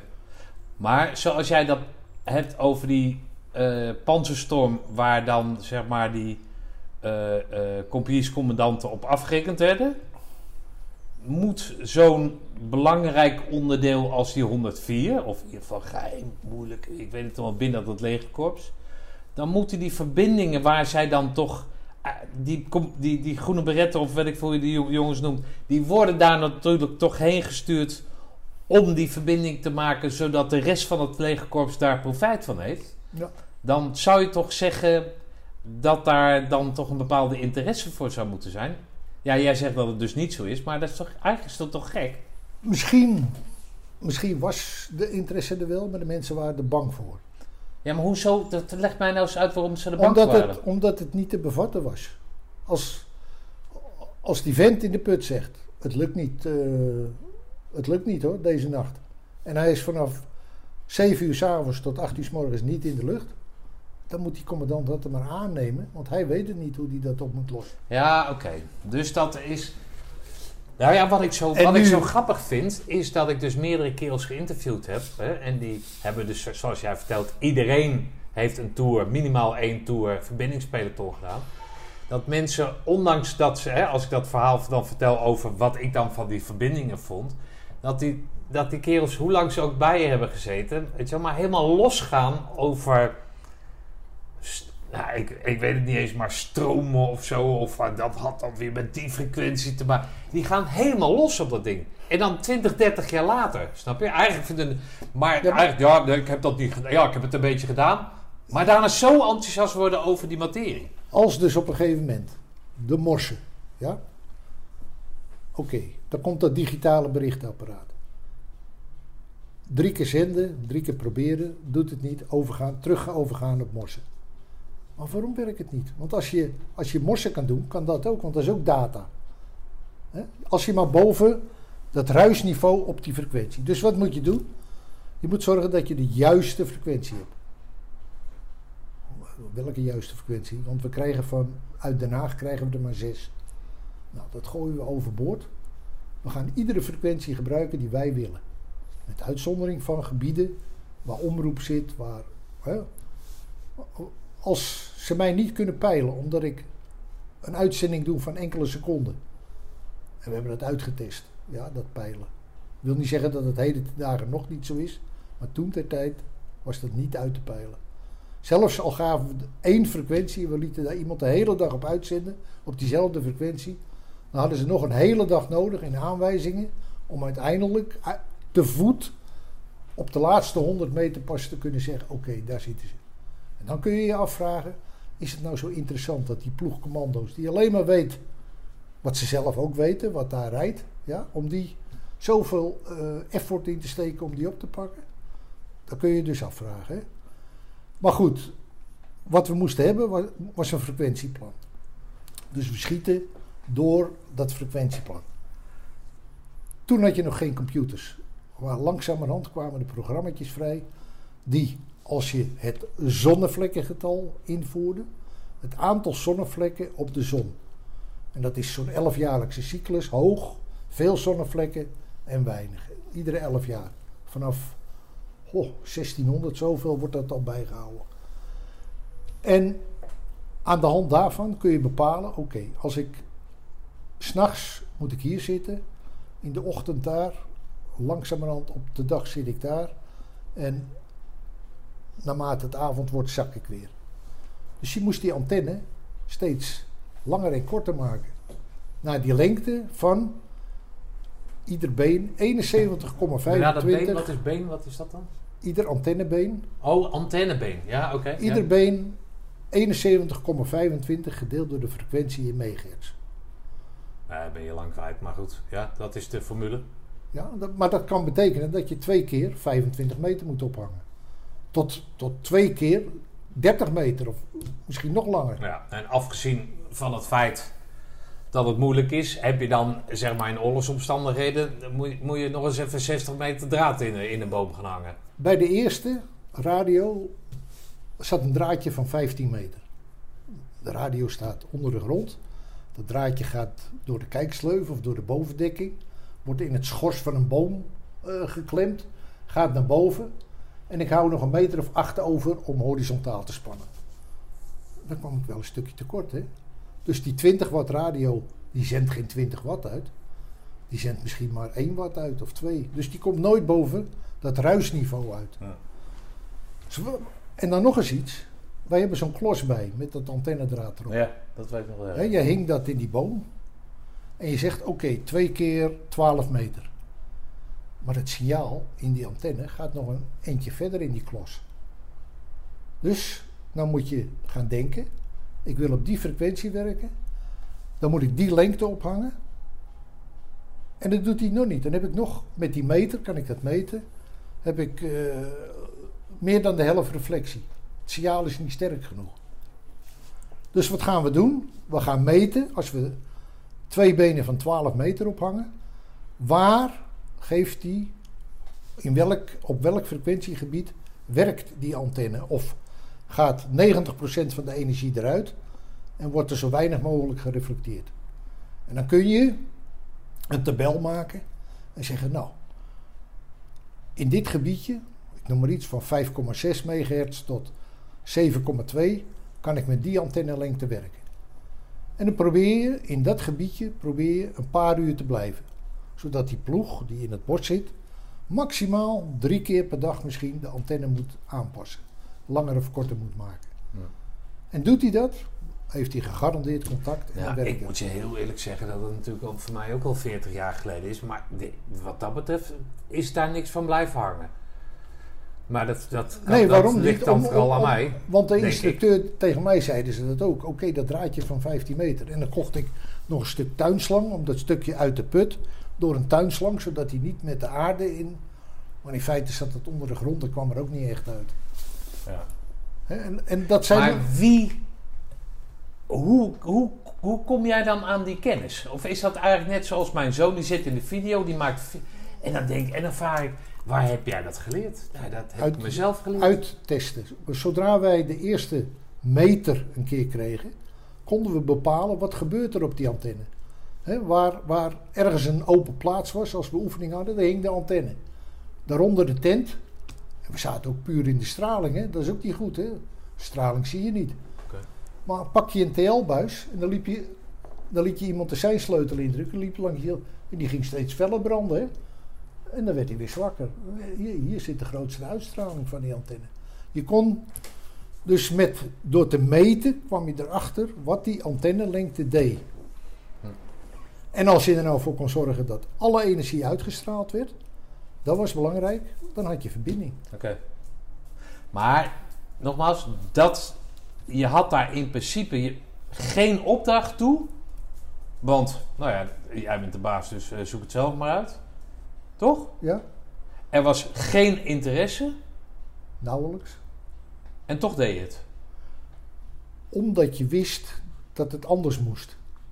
En dat anders moeten, dat heeft toch wel twee jaar geduurd voordat inderdaad de mensen overtuigd waren van. Hè, want nadat het werkte, ja, we houden toch een deel eh, morsen nog. We laten ze alleen cijfers doen. Dat is niet zo moeilijk. Waar hebben we het allemaal over? Het apparaat werkt Maar waarom? Waarom was dan dat morsen? Waarom dan? Ja, Om, iemand om, moet- de- om dat bij te houden of zo? Iemand dat ze moet niet gingen beslissing verleren? nemen, we stoppen ermee. Dus we hadden twee maanden over in de opleidingssfeer teruggegeven aan de sectie opleidingszaken. Alsjeblieft, kijk eens, die kunt u anders besteden. Huh? Dat nieuwe lesgebouw met vier zijnlokalen. Ja, dat hebben we niet nodig, hè? Breek maar af, dat zootje. Ja. we gaan geen morsen meer doen. Dat kwam door het, Omdat het ging werken. ja, dat bericht, wat, hoe noem je dat nou? Dat, dat, dat boxje met die knopjes? De, de Digitale- digitaal berichtapparaat. Ja, oké, die hebben wij nooit gehad. Ja, oké. Dat, is nu al, dat, dat is er nu allemaal niet meer. Nee, natuurlijk. maar dat- maar toen was dat heel belangrijk. Ja. ja, Hè, dat was en hypermodern toen. Dan ga je daarmee werken. Want het is in feite een, een vel A4. Als je nou het kruisje ingedrukt houdt, dan kan je ongeveer duizend kruisjes zetten. Zo. Oké, ik kan dus ook iets maken. Ik doe spatie, spatie, spatie, spatie, kruisje, kruisje, kruisje. Spatie, spatie. En je kon zo een, een, een kaart tekenen of een figuur maken of wat dan ook. Ja, dat is extra hè. Ja. En dat leer je dan op een plotvel, leer je ze dat maken. Tijdens de opleiding. En daar kwam bij, we waren niet met elkaar bezig. Je zat dus niet op dezelfde frequentie. Iedere ploeg, en we konden de 36 tegelijk afhandelen, kon iedere 20 minuten een bericht zenden. Maar had hij een belangrijk bericht, dan kon hij dat direct zenden op een aparte zender. Dit, dit bericht kan niet stoppen, dodelijk ongeluk of weet ik wat, hup, eruit. En op een heel andere frequentie had je een soort radio oranje. Die zond informatie uit. Jij las dat uit. Die werd tien keer uitgezonden. En die veranderde in die tien keer niet. Dus jij had eh, 132 berichten verstuurd. Dan las jij, ik ben ploeg NL01, 132 berichten. Herhaal 131. Hè, er zat misschien een kleine storing in of wat dan ook. En die zond ook frequentieinformatie uit. Want als er nou een uitbarsting was op de zon, dan degradeerde de frequentie. Die werd, die werd steeds lager. Ja. En die uitbarstingen op de zon, die zijn er met een hoog zonnevlekkengetal veel. En bij een laag zonnevlekkengetal weinig. En wat gebeurde er dan? Dan stuurden wij bij. Hier is je frequentieplan. Ga nu 1.3 naar beneden. Om toch contact te houden. En op die manier kon je ze, ondanks de storing, kon je ze toch aan de praat houden. En dat werkte. Oké. Werden kerels daar enthousiast van? Kerels Eh, onder de grond, eh, eh, die die vordering zeg maar tot zich namen en, en ook daadwerkelijk. Jawel, want het Ja? was, het was een deel van de opleiding natuurlijk. In Ja. plaats van morsen kregen ze radioopleiding. Ja. En we- kregen ze een cijfer voor, werden ook beoordeeld. Oké. Er waren mensen die het niet onder de knie kregen. Ja. Maar je had testen in het lokaal. Daar, stond, daar stonden drie zenders. Die werden bediend door mensen van het verbindingspeloton. In het lokaal, we stonden dan met dummy-antennes, zaten de mensen hun eigen opdracht uit te werken. Ze mochten niks vragen. Ja. Als ze het niet snapten, dan moesten ze heel goed nadenken. Wat moest ik ook weer doen? Eh, we gaan een frequentieplan bijsturen. Iemand die- dat niet goed in de gaten had, ja, die maakte geen verbinding. Ja. Dus de les was bijvoorbeeld na, na twee uur afgelopen of de test. En er zaten er, na drie uur zaten er nog. Hm. Gaat het niet? Ik, ik krijg het niet, eh, het is kapot zeker. Nee, dan leg je het uit, dan kregen ze een hertest. En min of meer hetzelfde. Dat was denk ik een vogel of zo. Ik heb geen idee, maar het klonk als een schot. Klap, klap tegen het Oh, raam. En dan eh, iemand die dus in de opleiding die verbindingstesten niet haalde. Ja, helaas, die, die ging wat anders doen. Die werd chauffeur of... eh, Ja, nee, dat was wel eh, belangrijk. oké. Hoeveel was jij daarmee bezig? Dag en nacht. Ja? Ja. Ik, ik heb s'nachts echt liggen denken, hoe moeten we dit aan de praat krijgen? Maar ik heb dat natuurlijk niet alleen gedaan. Hè? Ook, Nee, nee, tuurlijk. Nee. ook, ook TNO was erbij betrokken. Dus we hadden daar een, een man van, denk dat hij 62 was. Hij is kort daarna overleden. Die alleen maar testen deed, de hele dag door, met de HF. Dus ergens een, een antenne en een voertuig wegzetten, lengte. En dan en maar zenden, zenden, continu door, niet handmatig, Ah, ja. door een computer. En dan werd na 24 uur werd- werden die resultaten bekeken en dan zag je, hé, hey, die lengte doet dit. Maar heb jij dat aangekaart dan bij zo'n TNO? Of, of is er dan... Dat was, dat wa- Hans Cox was eigenlijk de, de, de initiator, om, dat hij mij had geïntroduceerd Ja? van, kun jij dat regelen? Eh, Ik heb gezegd, ja, ik kan dat, ik wil Ja. dat. Eh, maar daar hebben we natuurlijk hulp bij nodig van, van alle mensen die er ook maar iets mee te maken hebben. Oké. Want de batterijen, eh, dat weet je ook van vroeger, na een half uur waren ze leeg en dan moest je trappen. Nou, op een gegeven moment zeg je dat tegen het vijfde echelon, dat je wel op eh, Cornelissen, Jerry Doms. Ja, dat kan niet. Die, die zijn van Varta, die zijn gloednieuw. Komen net uit de fabriek. Nou, dan gebeurt er toch iets raars. Oh, maar ik hoor altijd dat alles perfect werkt. U krijgt ze van mij terug. En dan kunt u het zelf de laadprocedure doen. Ontladen, laden, ontladen, laden. En dan gaan we een test doen. 30 minuten. Hij zegt, ik geloof mijn ogen niet. Allemaal. Dus niet één die het niet deed, allemaal. En toen kwam er dus een voorstel voor een alternatief. En dat waren lithiumbatterijen. Maar lithium, hè, die kostte vrij veel geld. Ik dacht dat deze 900 gulden in die tijd waren. En als die leeg is, is die leeg. Hè? Dan kun je er niks meer mee. Dus, maar ze waren temperatuurongevoelig. De opslag was een, een verlies van 1% per jaar. Dus die kon je langdurig eh, stockeren. Maar ze mochten niet met water in aanraking komen. Want dan ontstond er een explosief. En dan kon je precies uitrekenen. Ik kan er zo lang mee werken. Als ik drie keer per uur zend. En, en eh, daarna een, een kennisgeving van ontvangst nog erbij. Dan kon ik zoveel dagen met één batterij werken. Dus u gaat nu eh, tien dagen weg. Oké, vijf batterijen. Ja. Het enige wat we nodig hadden was een kabeltje tussen de radio en de batterij. Want dat gebeurde met telefoondraadjes weer. Erin proppen en daarin proppen. Dat, nee, dat moet een officiële kabel zijn. Dan vraag je dat aan in Den Haag. Na maanden nog niks. Dan ga je naar het vijfde echelon. Je, je maakt dat aan het hoofd daar bekend. Die zegt: Wij hebben die pluggen, we hebben kabeltjes, we hebben die connectors, die moet ik alleen in Amerika bestellen. U krijgt wat u wil, lithiumbatterijen. Oké, dat ziet er niet uit, eh, dat is weer wat anders. Maar het werkte flitsend. Iedereen had verbinding. Oké. Want bij die oude batterijen, mannen waren zeer inventief. Dan kwam ik in de put om te controleren. En die hadden verbinding qua, qua stroomvoorziening fantastisch. En wat hebben jullie dan?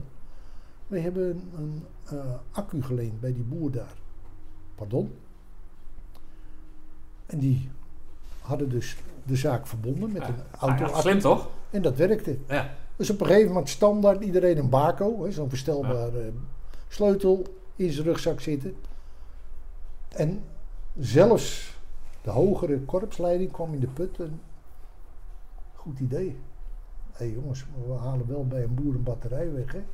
Die staat na drie dagen wel weer op zijn erf, maar dit Ja. kan eigenlijk niet. Hè. Maar dat was voor hun een methode.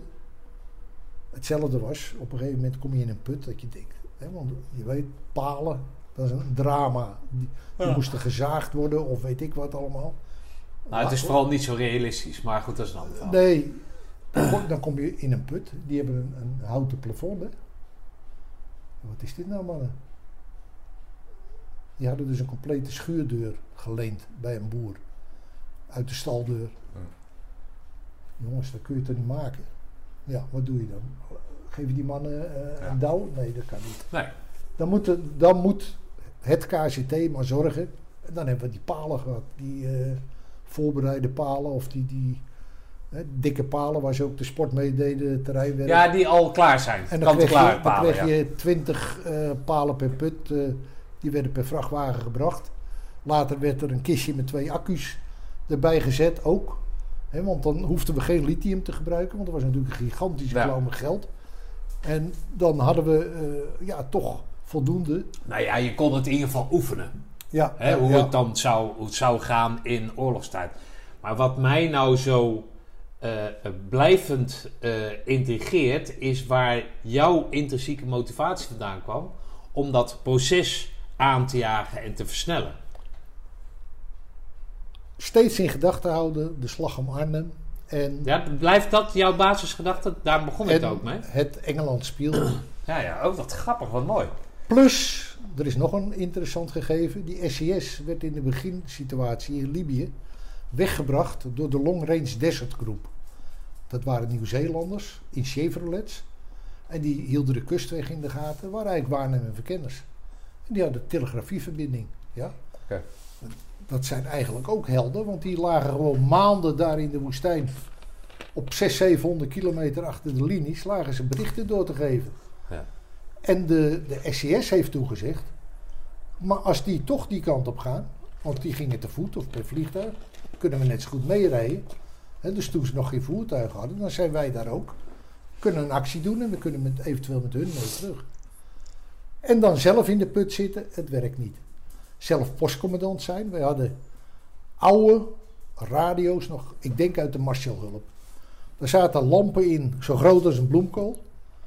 Je had voor, voor die zes frequenties... Maar had is zo oud, hè? voor die zes frequenties had je zes lampen, want iedere frequentie had, hè, er waren kristallen eh, en een spoel, een soort antennespoel. Dan moest je ook die speciale spoel neerzetten. En dan ging je op, op, op een zestal metertjes maximaal draaien. En dan op een gegeven moment was die afgestemd. Maar dan waren we er nog niet. Je had de frequentiemeter, je moest de juiste frequentie hebben. Die moest eerst warm lopen, 20 minuten. En dan kon je hem influiten op die frequentie. Dan kon je je ontvanger kon je afregelen op die frequentie en je zender. En dan pas werkte de zaak. Maar dan moest je, moest je wel een beroeps hebben die het allemaal had opgeschreven. Ja, dat lijkt me dan wel het belangrijkste. dienst- dienstplichtig, die zei, wat is dit allemaal? joh? Ja. Hier draaien, daar draaien.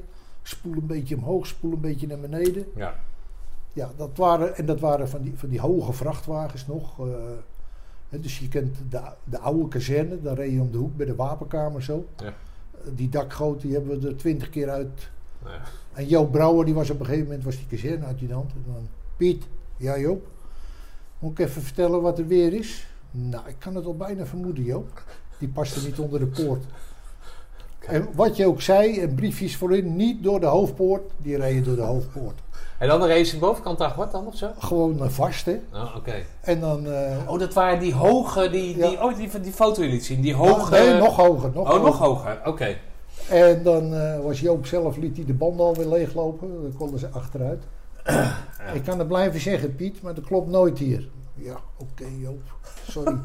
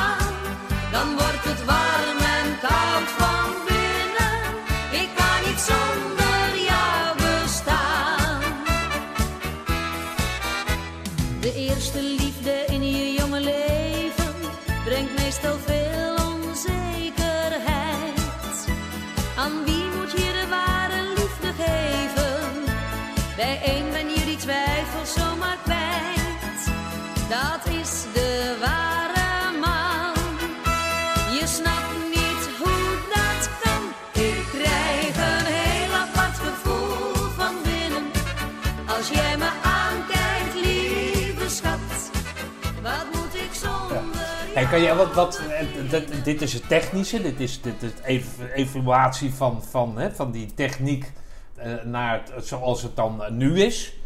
Eh, kan je mij eens vertellen van het, eh, eh, van het leven van zo'n eh verbindingspeloton? Uit, uit wat voor mensen bestaat dat? En, en hoe, hoe ziet zo'n werkweek, weet ik veel, hoe ziet zo'n gemiddelde dienstplichtweek of eh, dienstplichttijd van zo'n kerel in zo'n eh, eh, verbindingspeloton De, het verbindingspeloton was een commando die eh, fysiek iets tekort kwam. Maar wel heel slim was. En die konden we gebruiken in het verbindingspeloton. Hè? Eh, en dat wilden ze ook wel graag. Er zijn eh, mensen die, die, die echt veel slimmer waren dan de beroeps. Hoog opgeleid, eh, eh, eh, softwareontwikkelaars. eh, Toen al. ja, mensen die, die, die, die echt plannen ook meedachten. Hoe kan dit beter? Wat kunnen we, wat kunnen we automatiseren? Eh, hoe werkt dit allemaal? En die, die kon je ook rustig een, een, een, taak toevertrouwen. En als ze dan eh, een peloton rende de poort uit en er was oefening, kwam die hele achterwaartse basis in bedrijf. Met de club naar voren ging alleen een 1 tonner voorwaartse basis mee. Waar, op hoeveel kilometer zat die voorwaartse basis? Want dat maakt niet uit, 400, 600. eh, Nee, maar dan ging een ploeg bijvoorbeeld, weet ik veel, eh, laten we het eh, in Nederland houden, die ging naar de Rukversheide.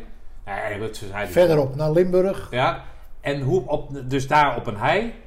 En waar stond dan die eh, voorwaartse basis? De achterwaartse basis bleef in Roosendaal en de voorwaartse ging mee met de compie of met de oefenleiding. Hè, want die zat bij de oefenleiding en die zei: Oké, alsjeblieft.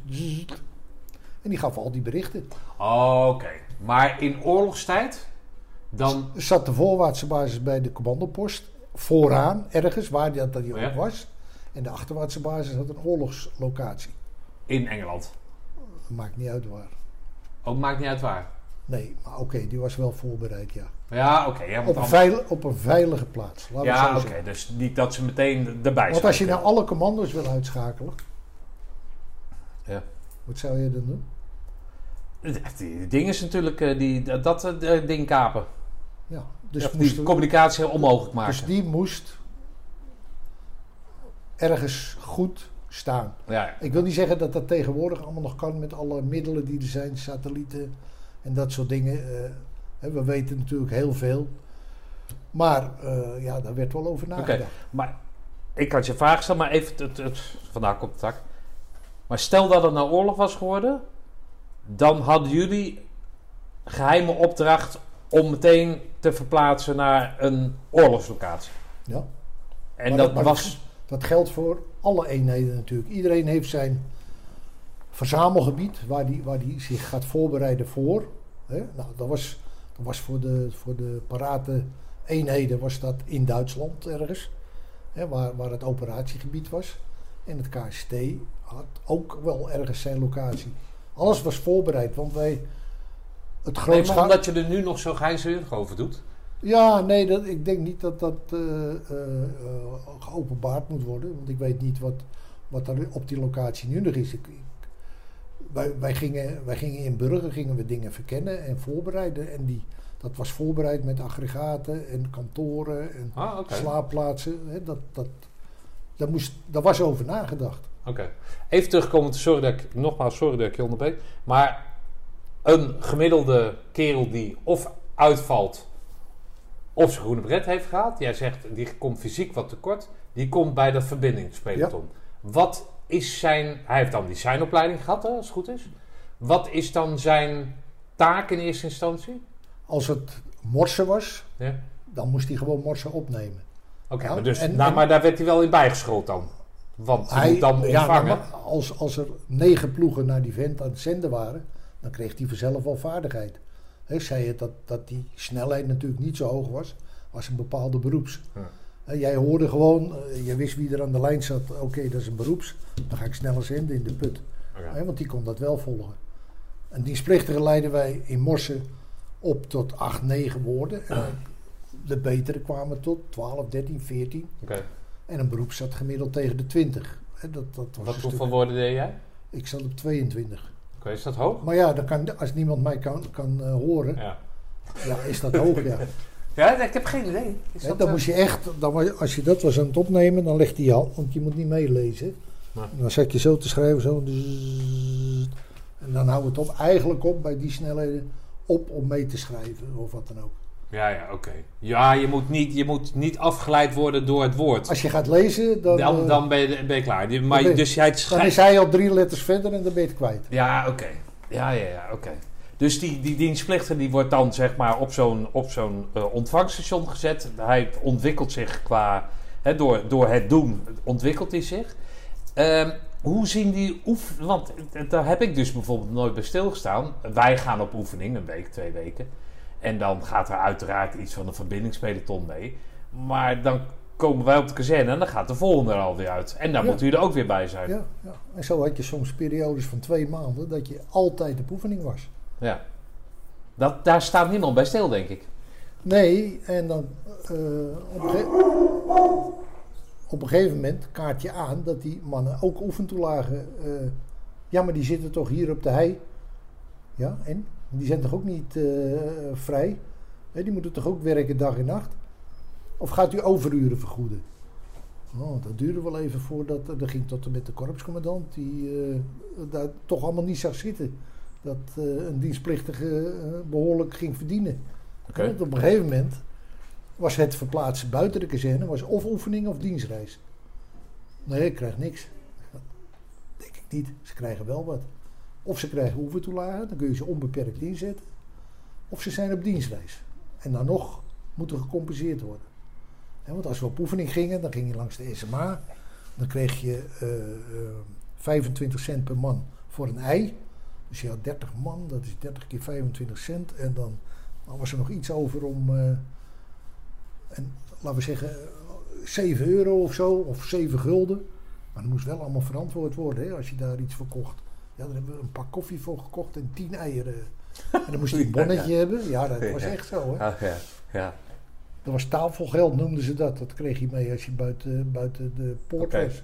Maar wat ik dus dan mag opmaken is dat, of het nou een, een dienstplichtig beroeps is, maar dat die druk op dat verbindingspeloton enorm was dus. Ja, maar ze deed het graag. Ja, nee, natuurlijk. Maar even om aan te geven. Van de werkte 365 dagen waren jullie 300 da- dagen op oefening.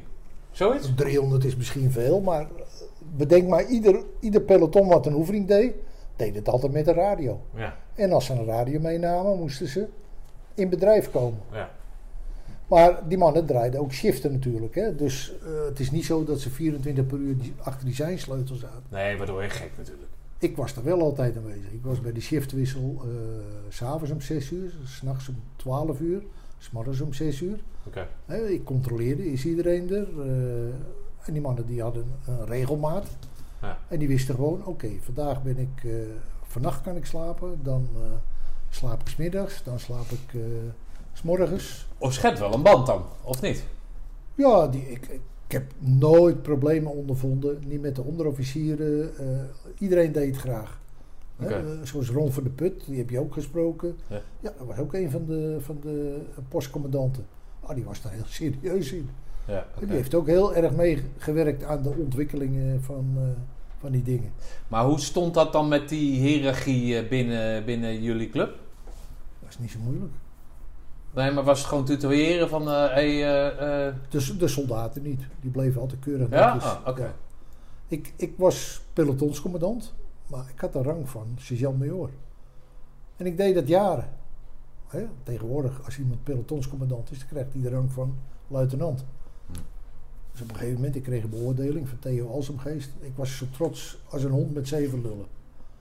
Maar er waren collega's van dezelfde lichting als ik. Ik was sergeant-major.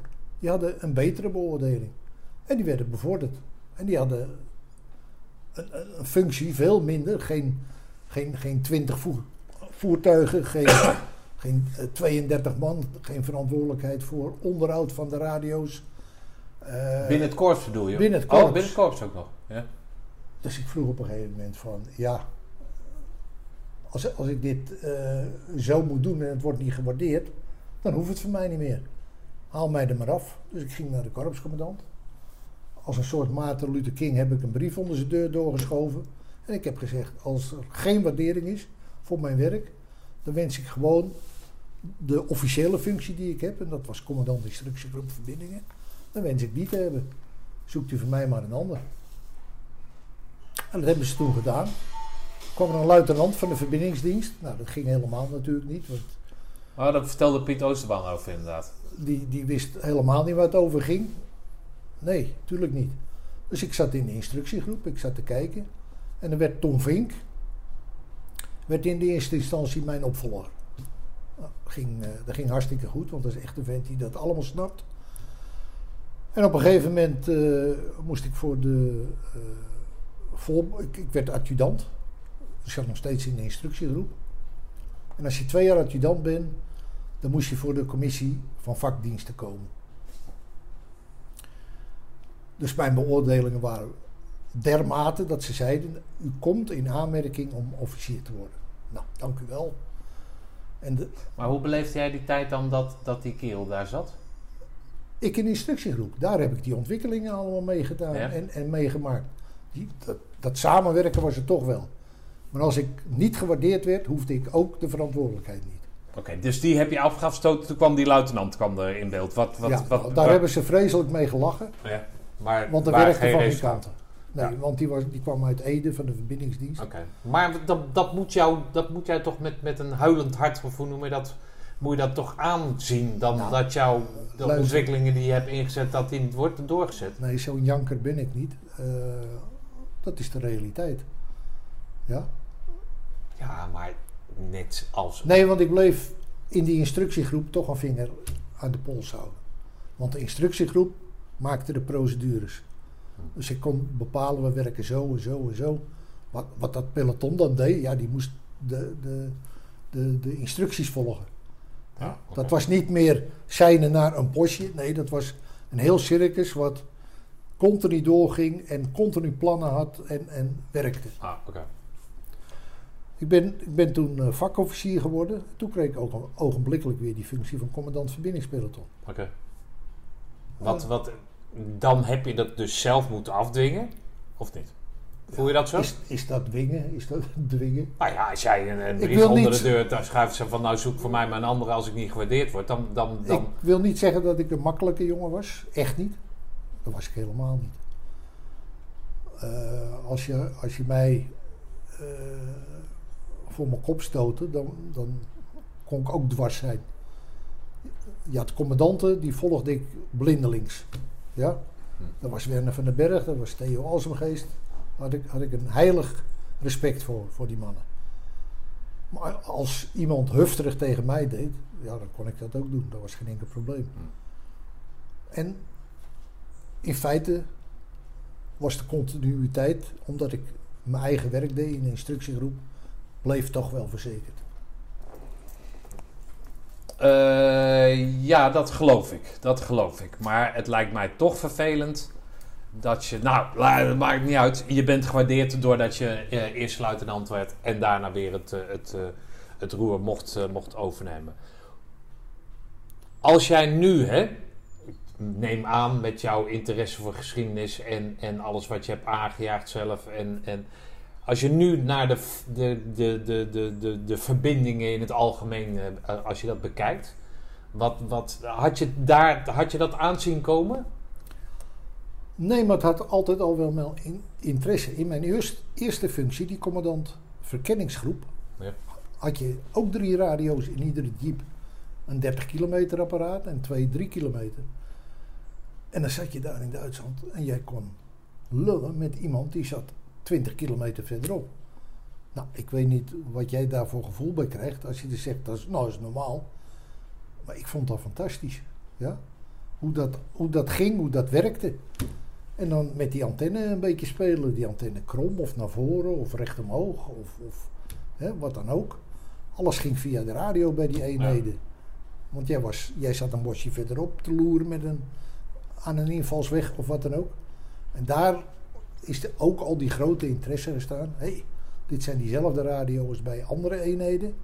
Wat kunnen we hier allemaal mee? Als je tegenwoordig kijkt, is allemaal elektronica. Gevechtsveldradar, eh, drones, eh, eh, elektronische kaartsystemen.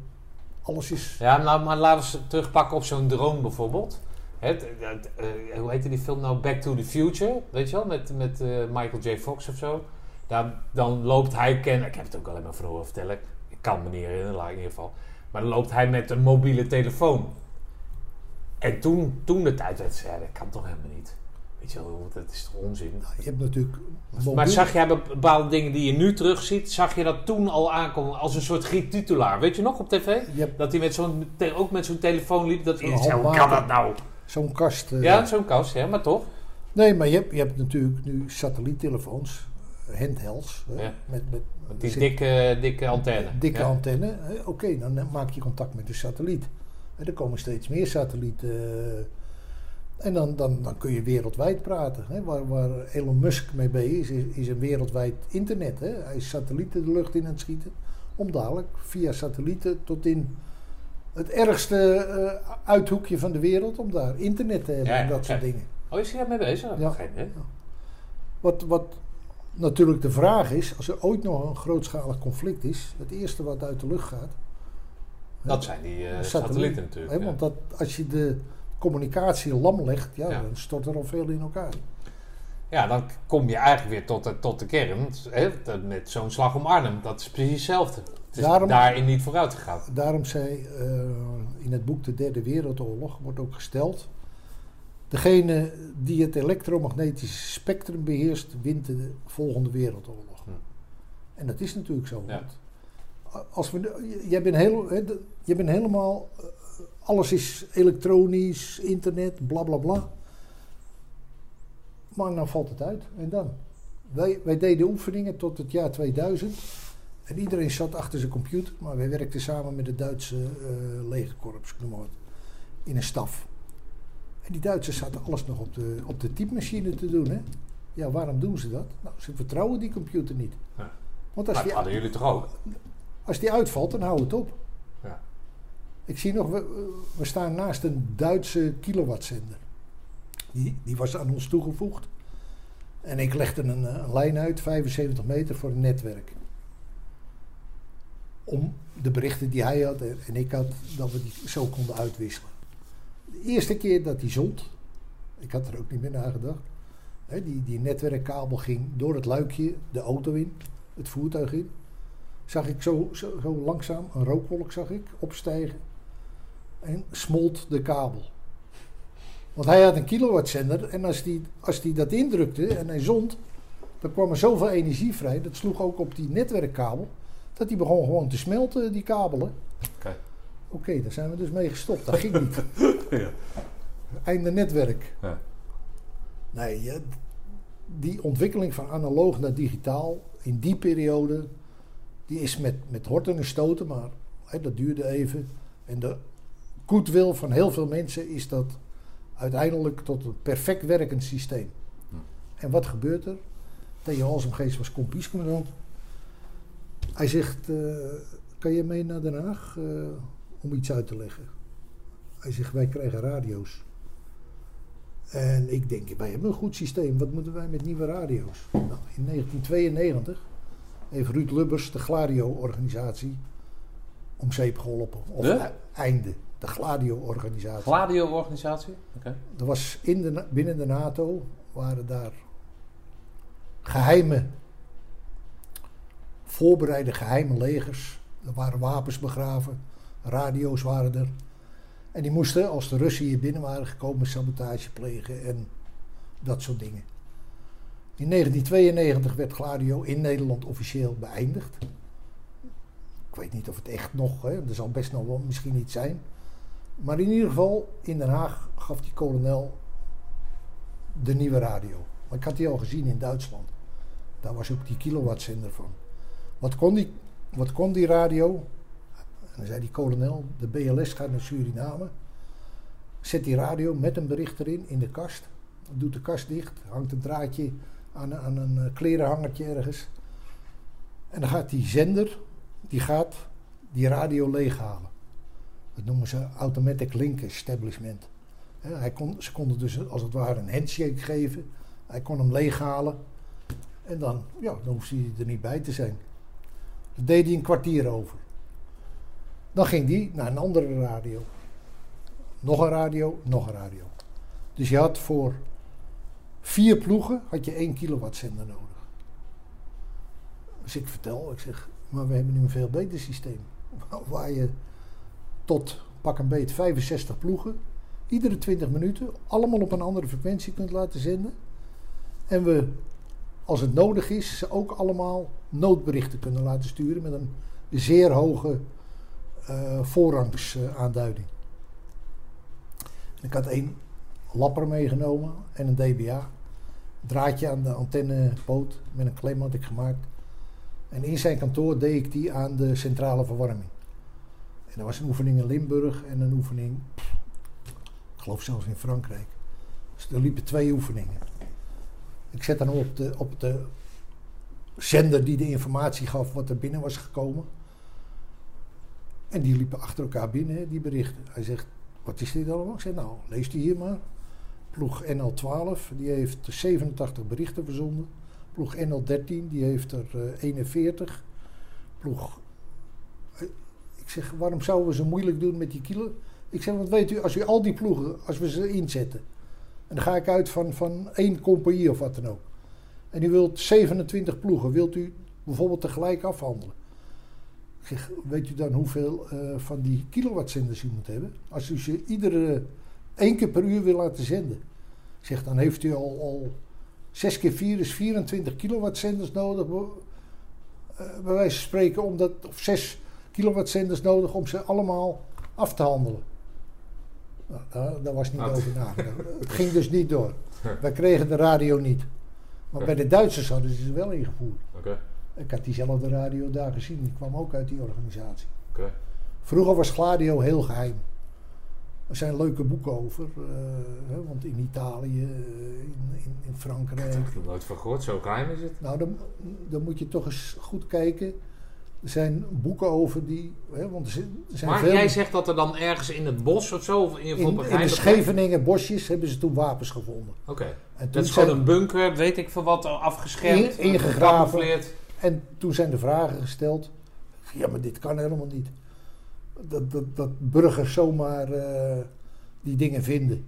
Ja? Ja, dat lijkt, me, dat lijkt me ook slordig, maar goed, dat is een ander verhaal. Typ maar eens een keer in eh, Gladio-organisatie Scheveningse bosjes. Oké, En er zijn nog veel meer dingen gebeurd, maar met name in Italië en in, in, in, in landen als, als, als Duitsland en, en Frankrijk.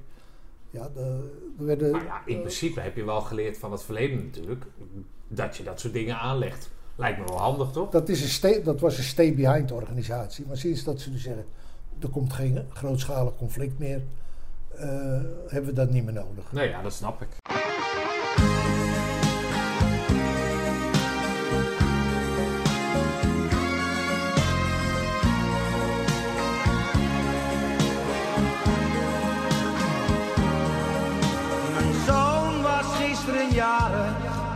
Hij werd acht jaar oud, mijn schat. Hij vroeg aan mij een vlieger, en die heeft hij ook gehad. Na zijn bal, zijn fiets, zijn treinen, nee daar keek hij niet naar om. Want zijn vlieger was hem alles, alleen wist ik niet waarom. En toen de andere morgen zei hij, vader ga je mee. Dus ik neem een vlieger mee. In zijn ene hand een vlieger, in de andere een brief. Ik kon hem niet begrijpen, maar toen zei mijn zoontje lief. Ik heb hier een brief. Piet, ehm, je hebt aangegeven over bepaalde dingen niet wil praten. Nou, dat respecteer ik. Maar waar ik heel graag wat over wil horen, en omdat mij dat dan ook weer integreert, is: kijk, als je nu op de kazerne komt, zoals weet ik veel, vier, nee, later, eh, vijf jaar terug of zo, dan zie je van die eh, soldaten 1, helftcommando's 1, ja, die hangen helemaal voorover van al die onderscheidingen, omdat ze natuurlijk al- all over the world eh, geweest zijn. Eh, en daar prachtig mooi werk doen. Ehm, in jullie tijd, hè, of in onze tijd, hebben dan iets ouder, maar waren er natuurlijk niet zoveel uitzendingen. Maar jij hebt, hè, als ik jouw pak zie op de foto's dan, heb je wel het een en ander hangen. Kan je mij een kleine schets geven van, eh, van wat jij, eh, waar je geweest bent? Ja, ik heb twee uitzendingen gedaan in die periode. Eigenlijk de eerste na de Korea-oorlog die ze gingen doen was Libanon. Ben ik met de tweede of de derde lichting ben ik naar, eh, naar Libanon geweest. ik was eh Jean-Major. Ik zat bij het 13e Panzerinfanteriebataljon op dat moment. En ik eh, heb overplaatsing aangevraagd naar de eenheid die naar Libanon ging. Wij waren, waar ik naartoe ging, was van het 43e Panzerinfanteriebataljon, een compagnie, chassé.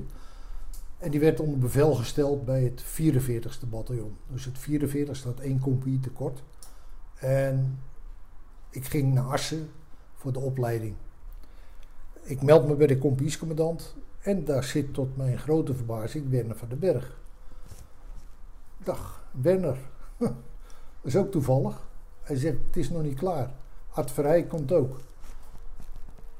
Wij hebben leiding gegeven aan een compagnie van 230 man. Er waren nog wel een paar beroeps en een paar hulpinstructeurs uit Assen die mee de opleiding draaiden.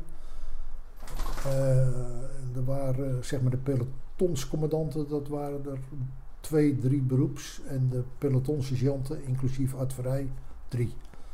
En voor de rest waren ja, de, Allemaal dienstplichtigen. En je had dan de kompiescommandant, de plaatsvervanger en de CSM. En met die dienstplichtigen hebben we van de 230 hebben we een pittige opleiding gedraaid. Dat was nodig, want de patrouilles waren heel zwaar daar. En bleven er uiteindelijk zo'n 120 over. Dus het was eigenlijk ook een, een afvalrace. Ja. Eh, om mensen te krijgen die geschikt waren, om een beetje stabiel waren, eh, die wilden.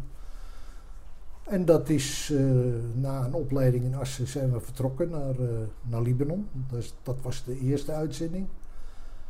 Dan heb ik me opgegeven voor de Sini, maar men vond toen je kon geen twee opleidingen of geen twee uitzendingen achter elkaar doen.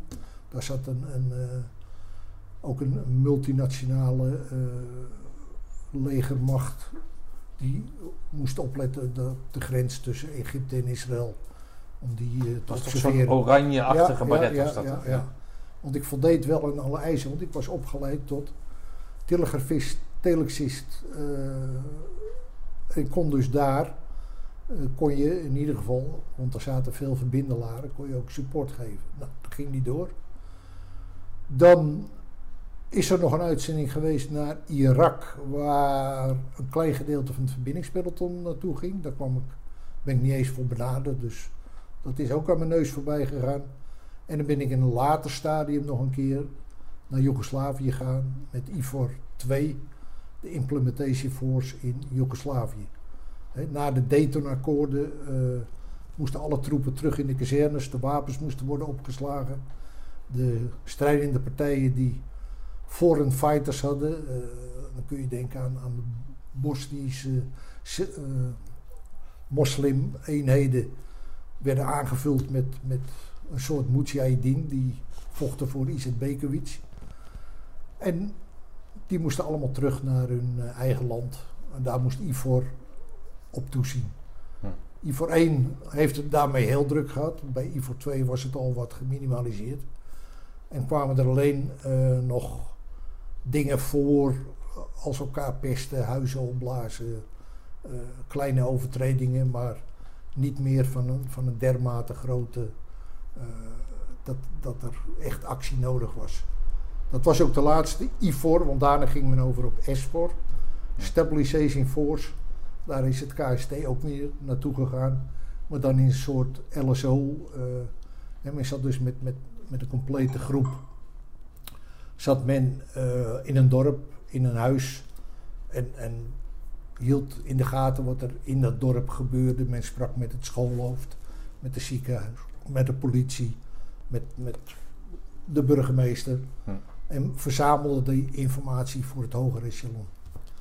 Maar ik moet zeggen dat eh, zeker Libanon een, een fantastische tijd was met, met mannen die, waar ik nog steeds bijna wekelijks contact mee heb, die ja, toch wel een hele hechte band hebben, omdat er toch vrij veel gebeurd is. Het was een zogenaamde vredesmissie, maar dat was het niet. Ging jouw hart daarvan open als, als militair zijnde als je dan eigenlijk in een, of eigenlijk in een, in, een, in een koude oorlog zit en je de gelegenheid krijgt om je militair zijn in praktijk te brengen? Eh, Daar ben je toch voor eh, opgeleid? Nou ja, dat zal, maar dat vraag ik aan jou. Gaat je hart open dan? Ja, ja, ja. Hield ook, zou ook niemand mij van tegenhouden om dat niet te doen. Oké. Ik vond dat ik dat moest doen. Daar naartoe moest gaan. Nou ja, gelukkig maar, want daar vertrouwen we met z'n allen op, toch? Ja, Op de, ja, nee, maar want ja, nee, Ja. ik weet nog, ik heb wel eens eerder genoemd, maar toen eh, Nederland, Italië, een aantal straaljagers werden geleverd of zo, weet je, of die moesten dan. Eh, En toen, eh, dat moet dan, dat wist ik allemaal niet, maar d- er gaan drie straaljagers mee en er gaan 200 man, eh, de poetsers en, en dingetjes, ik weet het allemaal niet hoe dat heet. Ja, dat, ik zag je huilende mensen op tv. En, en ja, ik denk, ja, jij wilde toch zo graag eh, beroepsmilitair worden? Ja. Het, het- waarom ga je nu op het 8 uur journaal huilend aan de natie vertellen daar is er van baalt je heen gaat? Toen had ik, Ja. toen verloor, van dat soort mensen verlies ik zeg maar mijn, mijn eh, vertrouwen een beetje. Maar jij hebt dat dus absoluut niet. En jij Nee. komt gewoon dan op dat moment, ga je doen wat je, waarvoor je bent opgeleid. Ja, Ja, je moet even die, die microfoon even loshouden. Ja, oké. Hey, ehm, eh, eh, dus dat, dat, dat is, dan, is dan mooi. Jij noemt Theo Alsumgeest, maar Van den Berg dus ook. Werner van den Berg noem jij. en daar ben jij, heb jij daar een hele nauwe band mee gekregen Ja. als je met z'n drieën dan 130 man moet aansturen. Wij konden elkaar natuurlijk al langer. We hebben Ja. vaker samengewerkt. Ik heb hem meegemaakt helemaal in het begin als sergeant nog. Eh, ja, dat was gewoon een vent die, die, die, had, die had geen, geen strepen of sterren nodig. Dat was gewoon een ja. charismatische commandant. Ja. En we hebben heel prettig samengewerkt. Hij, hij was niet zo dat, hij- dat hij zei: eh, dat mag je niet doen of dit of dat. Wat, je- wat je deed, daar nam jij de verantwoordelijkheid voor. En stel dat het fout liep, hè, want we hebben wel eens echt gebalanceerd op het randje van. Dan nam hij de verantwoordelijkheid. En dan zei hij: Ja. Ik ben de baas, ik neem de verantwoordelijkheid. Oh, dat is mooi inderdaad. ja. Hè, want er waren in, in, in Libanon zijn er dingen geweest waarvan we zeiden, eh, mogen we dit? Kunnen we dit? Gaan we? Ja, we gaan. Of we doen dat. En dan op afstand waren er mensen eh, die vonden dat dat niet kon. Maar laat het over aan de commandant ter plaatse. Die heeft inzicht in wat er is. Er is geschoten of we achtervolgen het. Of we stoppen een groep Israëli's. Of we hebben weer gevangenen ja, het is mooi om van een afstand te roepen: gooi ze op de grond en leg ze daar neer tot 's morgens vroeg en hou ze onder schot. Nee, dat werkt niet. Dat, Nee. dat, dat kun je niet maken. Die mannen die komen iedere week terug. De, de eerste keer komen ze als RPG-helper, de volgende keer als eh, commandant. Jij hebt ze kennen jou, je hebt met die mannen gesproken. Je weet dat ze in principe niet op jou schieten. Op het moment dat jij op hun gaat schieten, loop je de kans dat ze jou gaan beschieten. Ja. En dat, dat gaat echt heel ver. Van kerels die twee handgranaten in hun hand hebben zonder de pinnen. En die jij dan, die alleen maar Arabisch spreekt met zulke ogen. Die jij dan moet gaan duidelijk maken dat jij hem niks doet. Dat we hem zo snel mogelijk afvoeren. Want dat als de Israëli's even met hun halftrek de berg afkomen rijden. Dat het er niet goed voor hem uitziet.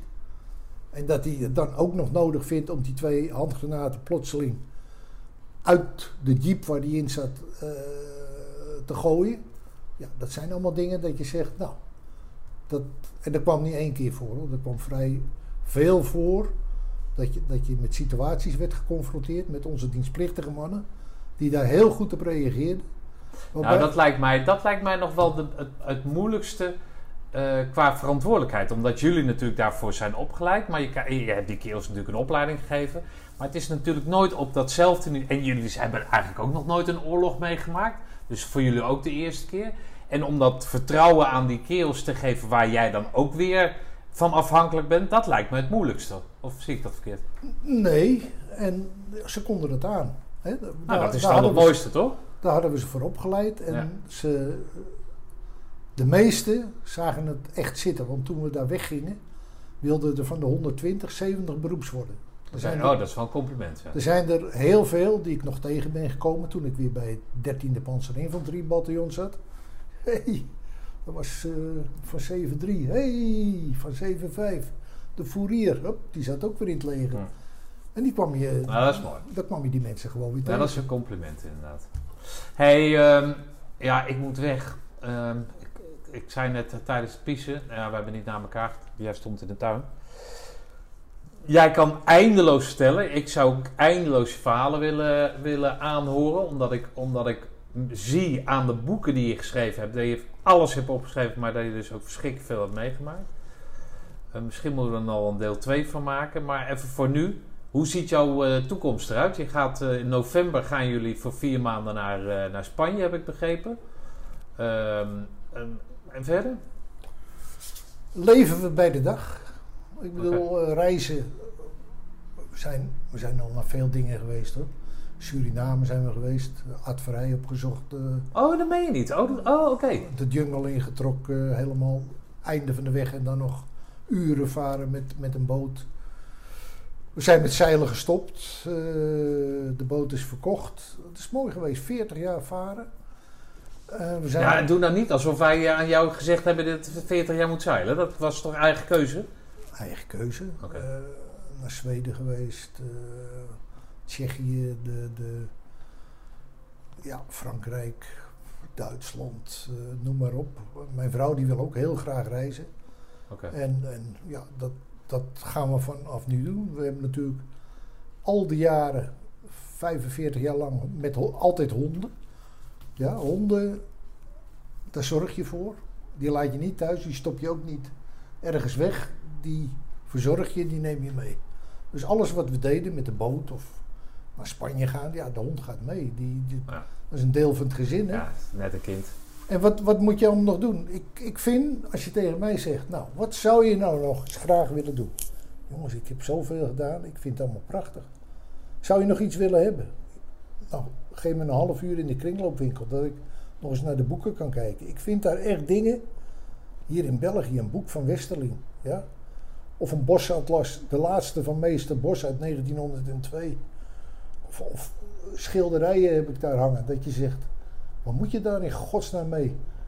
Havenzichten en dingen. Nou, voor 12,50 euro neem ik dat mee. Ja. Dat, dat, dat vind ik prachtig allemaal. Voor de rest, de wereld gaat nu zo snel, eh, zo druk. Eh, ga eens naar Antwerpen, ga daar eens lopen. Alle winkels zijn hetzelfde. Dat is net Amerika. Hè? Of je nou in een winkelcentrum kwam. Nee, nee, het is echt waarloos. Ja. Dat, is, dat is allemaal Nee, dat is hetzelfde. en de sfeer, ja, ik, ik vond dat ver te zoeken. Ik denk Ja. dat ik dat ik 20 keer, 25 keer misschien wel in Amerika ben geweest. Ik vond dat nou niet echt het beloofde land dat je zegt, eh, nou jongens, hier zou ik willen wonen. Maar en, ben je klaar met leven dan? Nee, toch? nee, Oh, zeker wou niet. zeggen, want zo Wat- wat- wat-. Maar wat wil je allemaal nog doen? Ja, nou ja, als je veel hebt meegemaakt en zoals ik hier dan... Ja, je vertoeft hier prachtig. Als je dan ook nog vier maanden naar Spanje kan gaan, als je die ruimte hebt of neemt of weet ik wat... Dan heb je het toch prima voor elkaar. Je hebt Ja. thuis niet zoveel te vertellen, dat is het enige. Maar Ja, oké. dat klopt, zegt hij.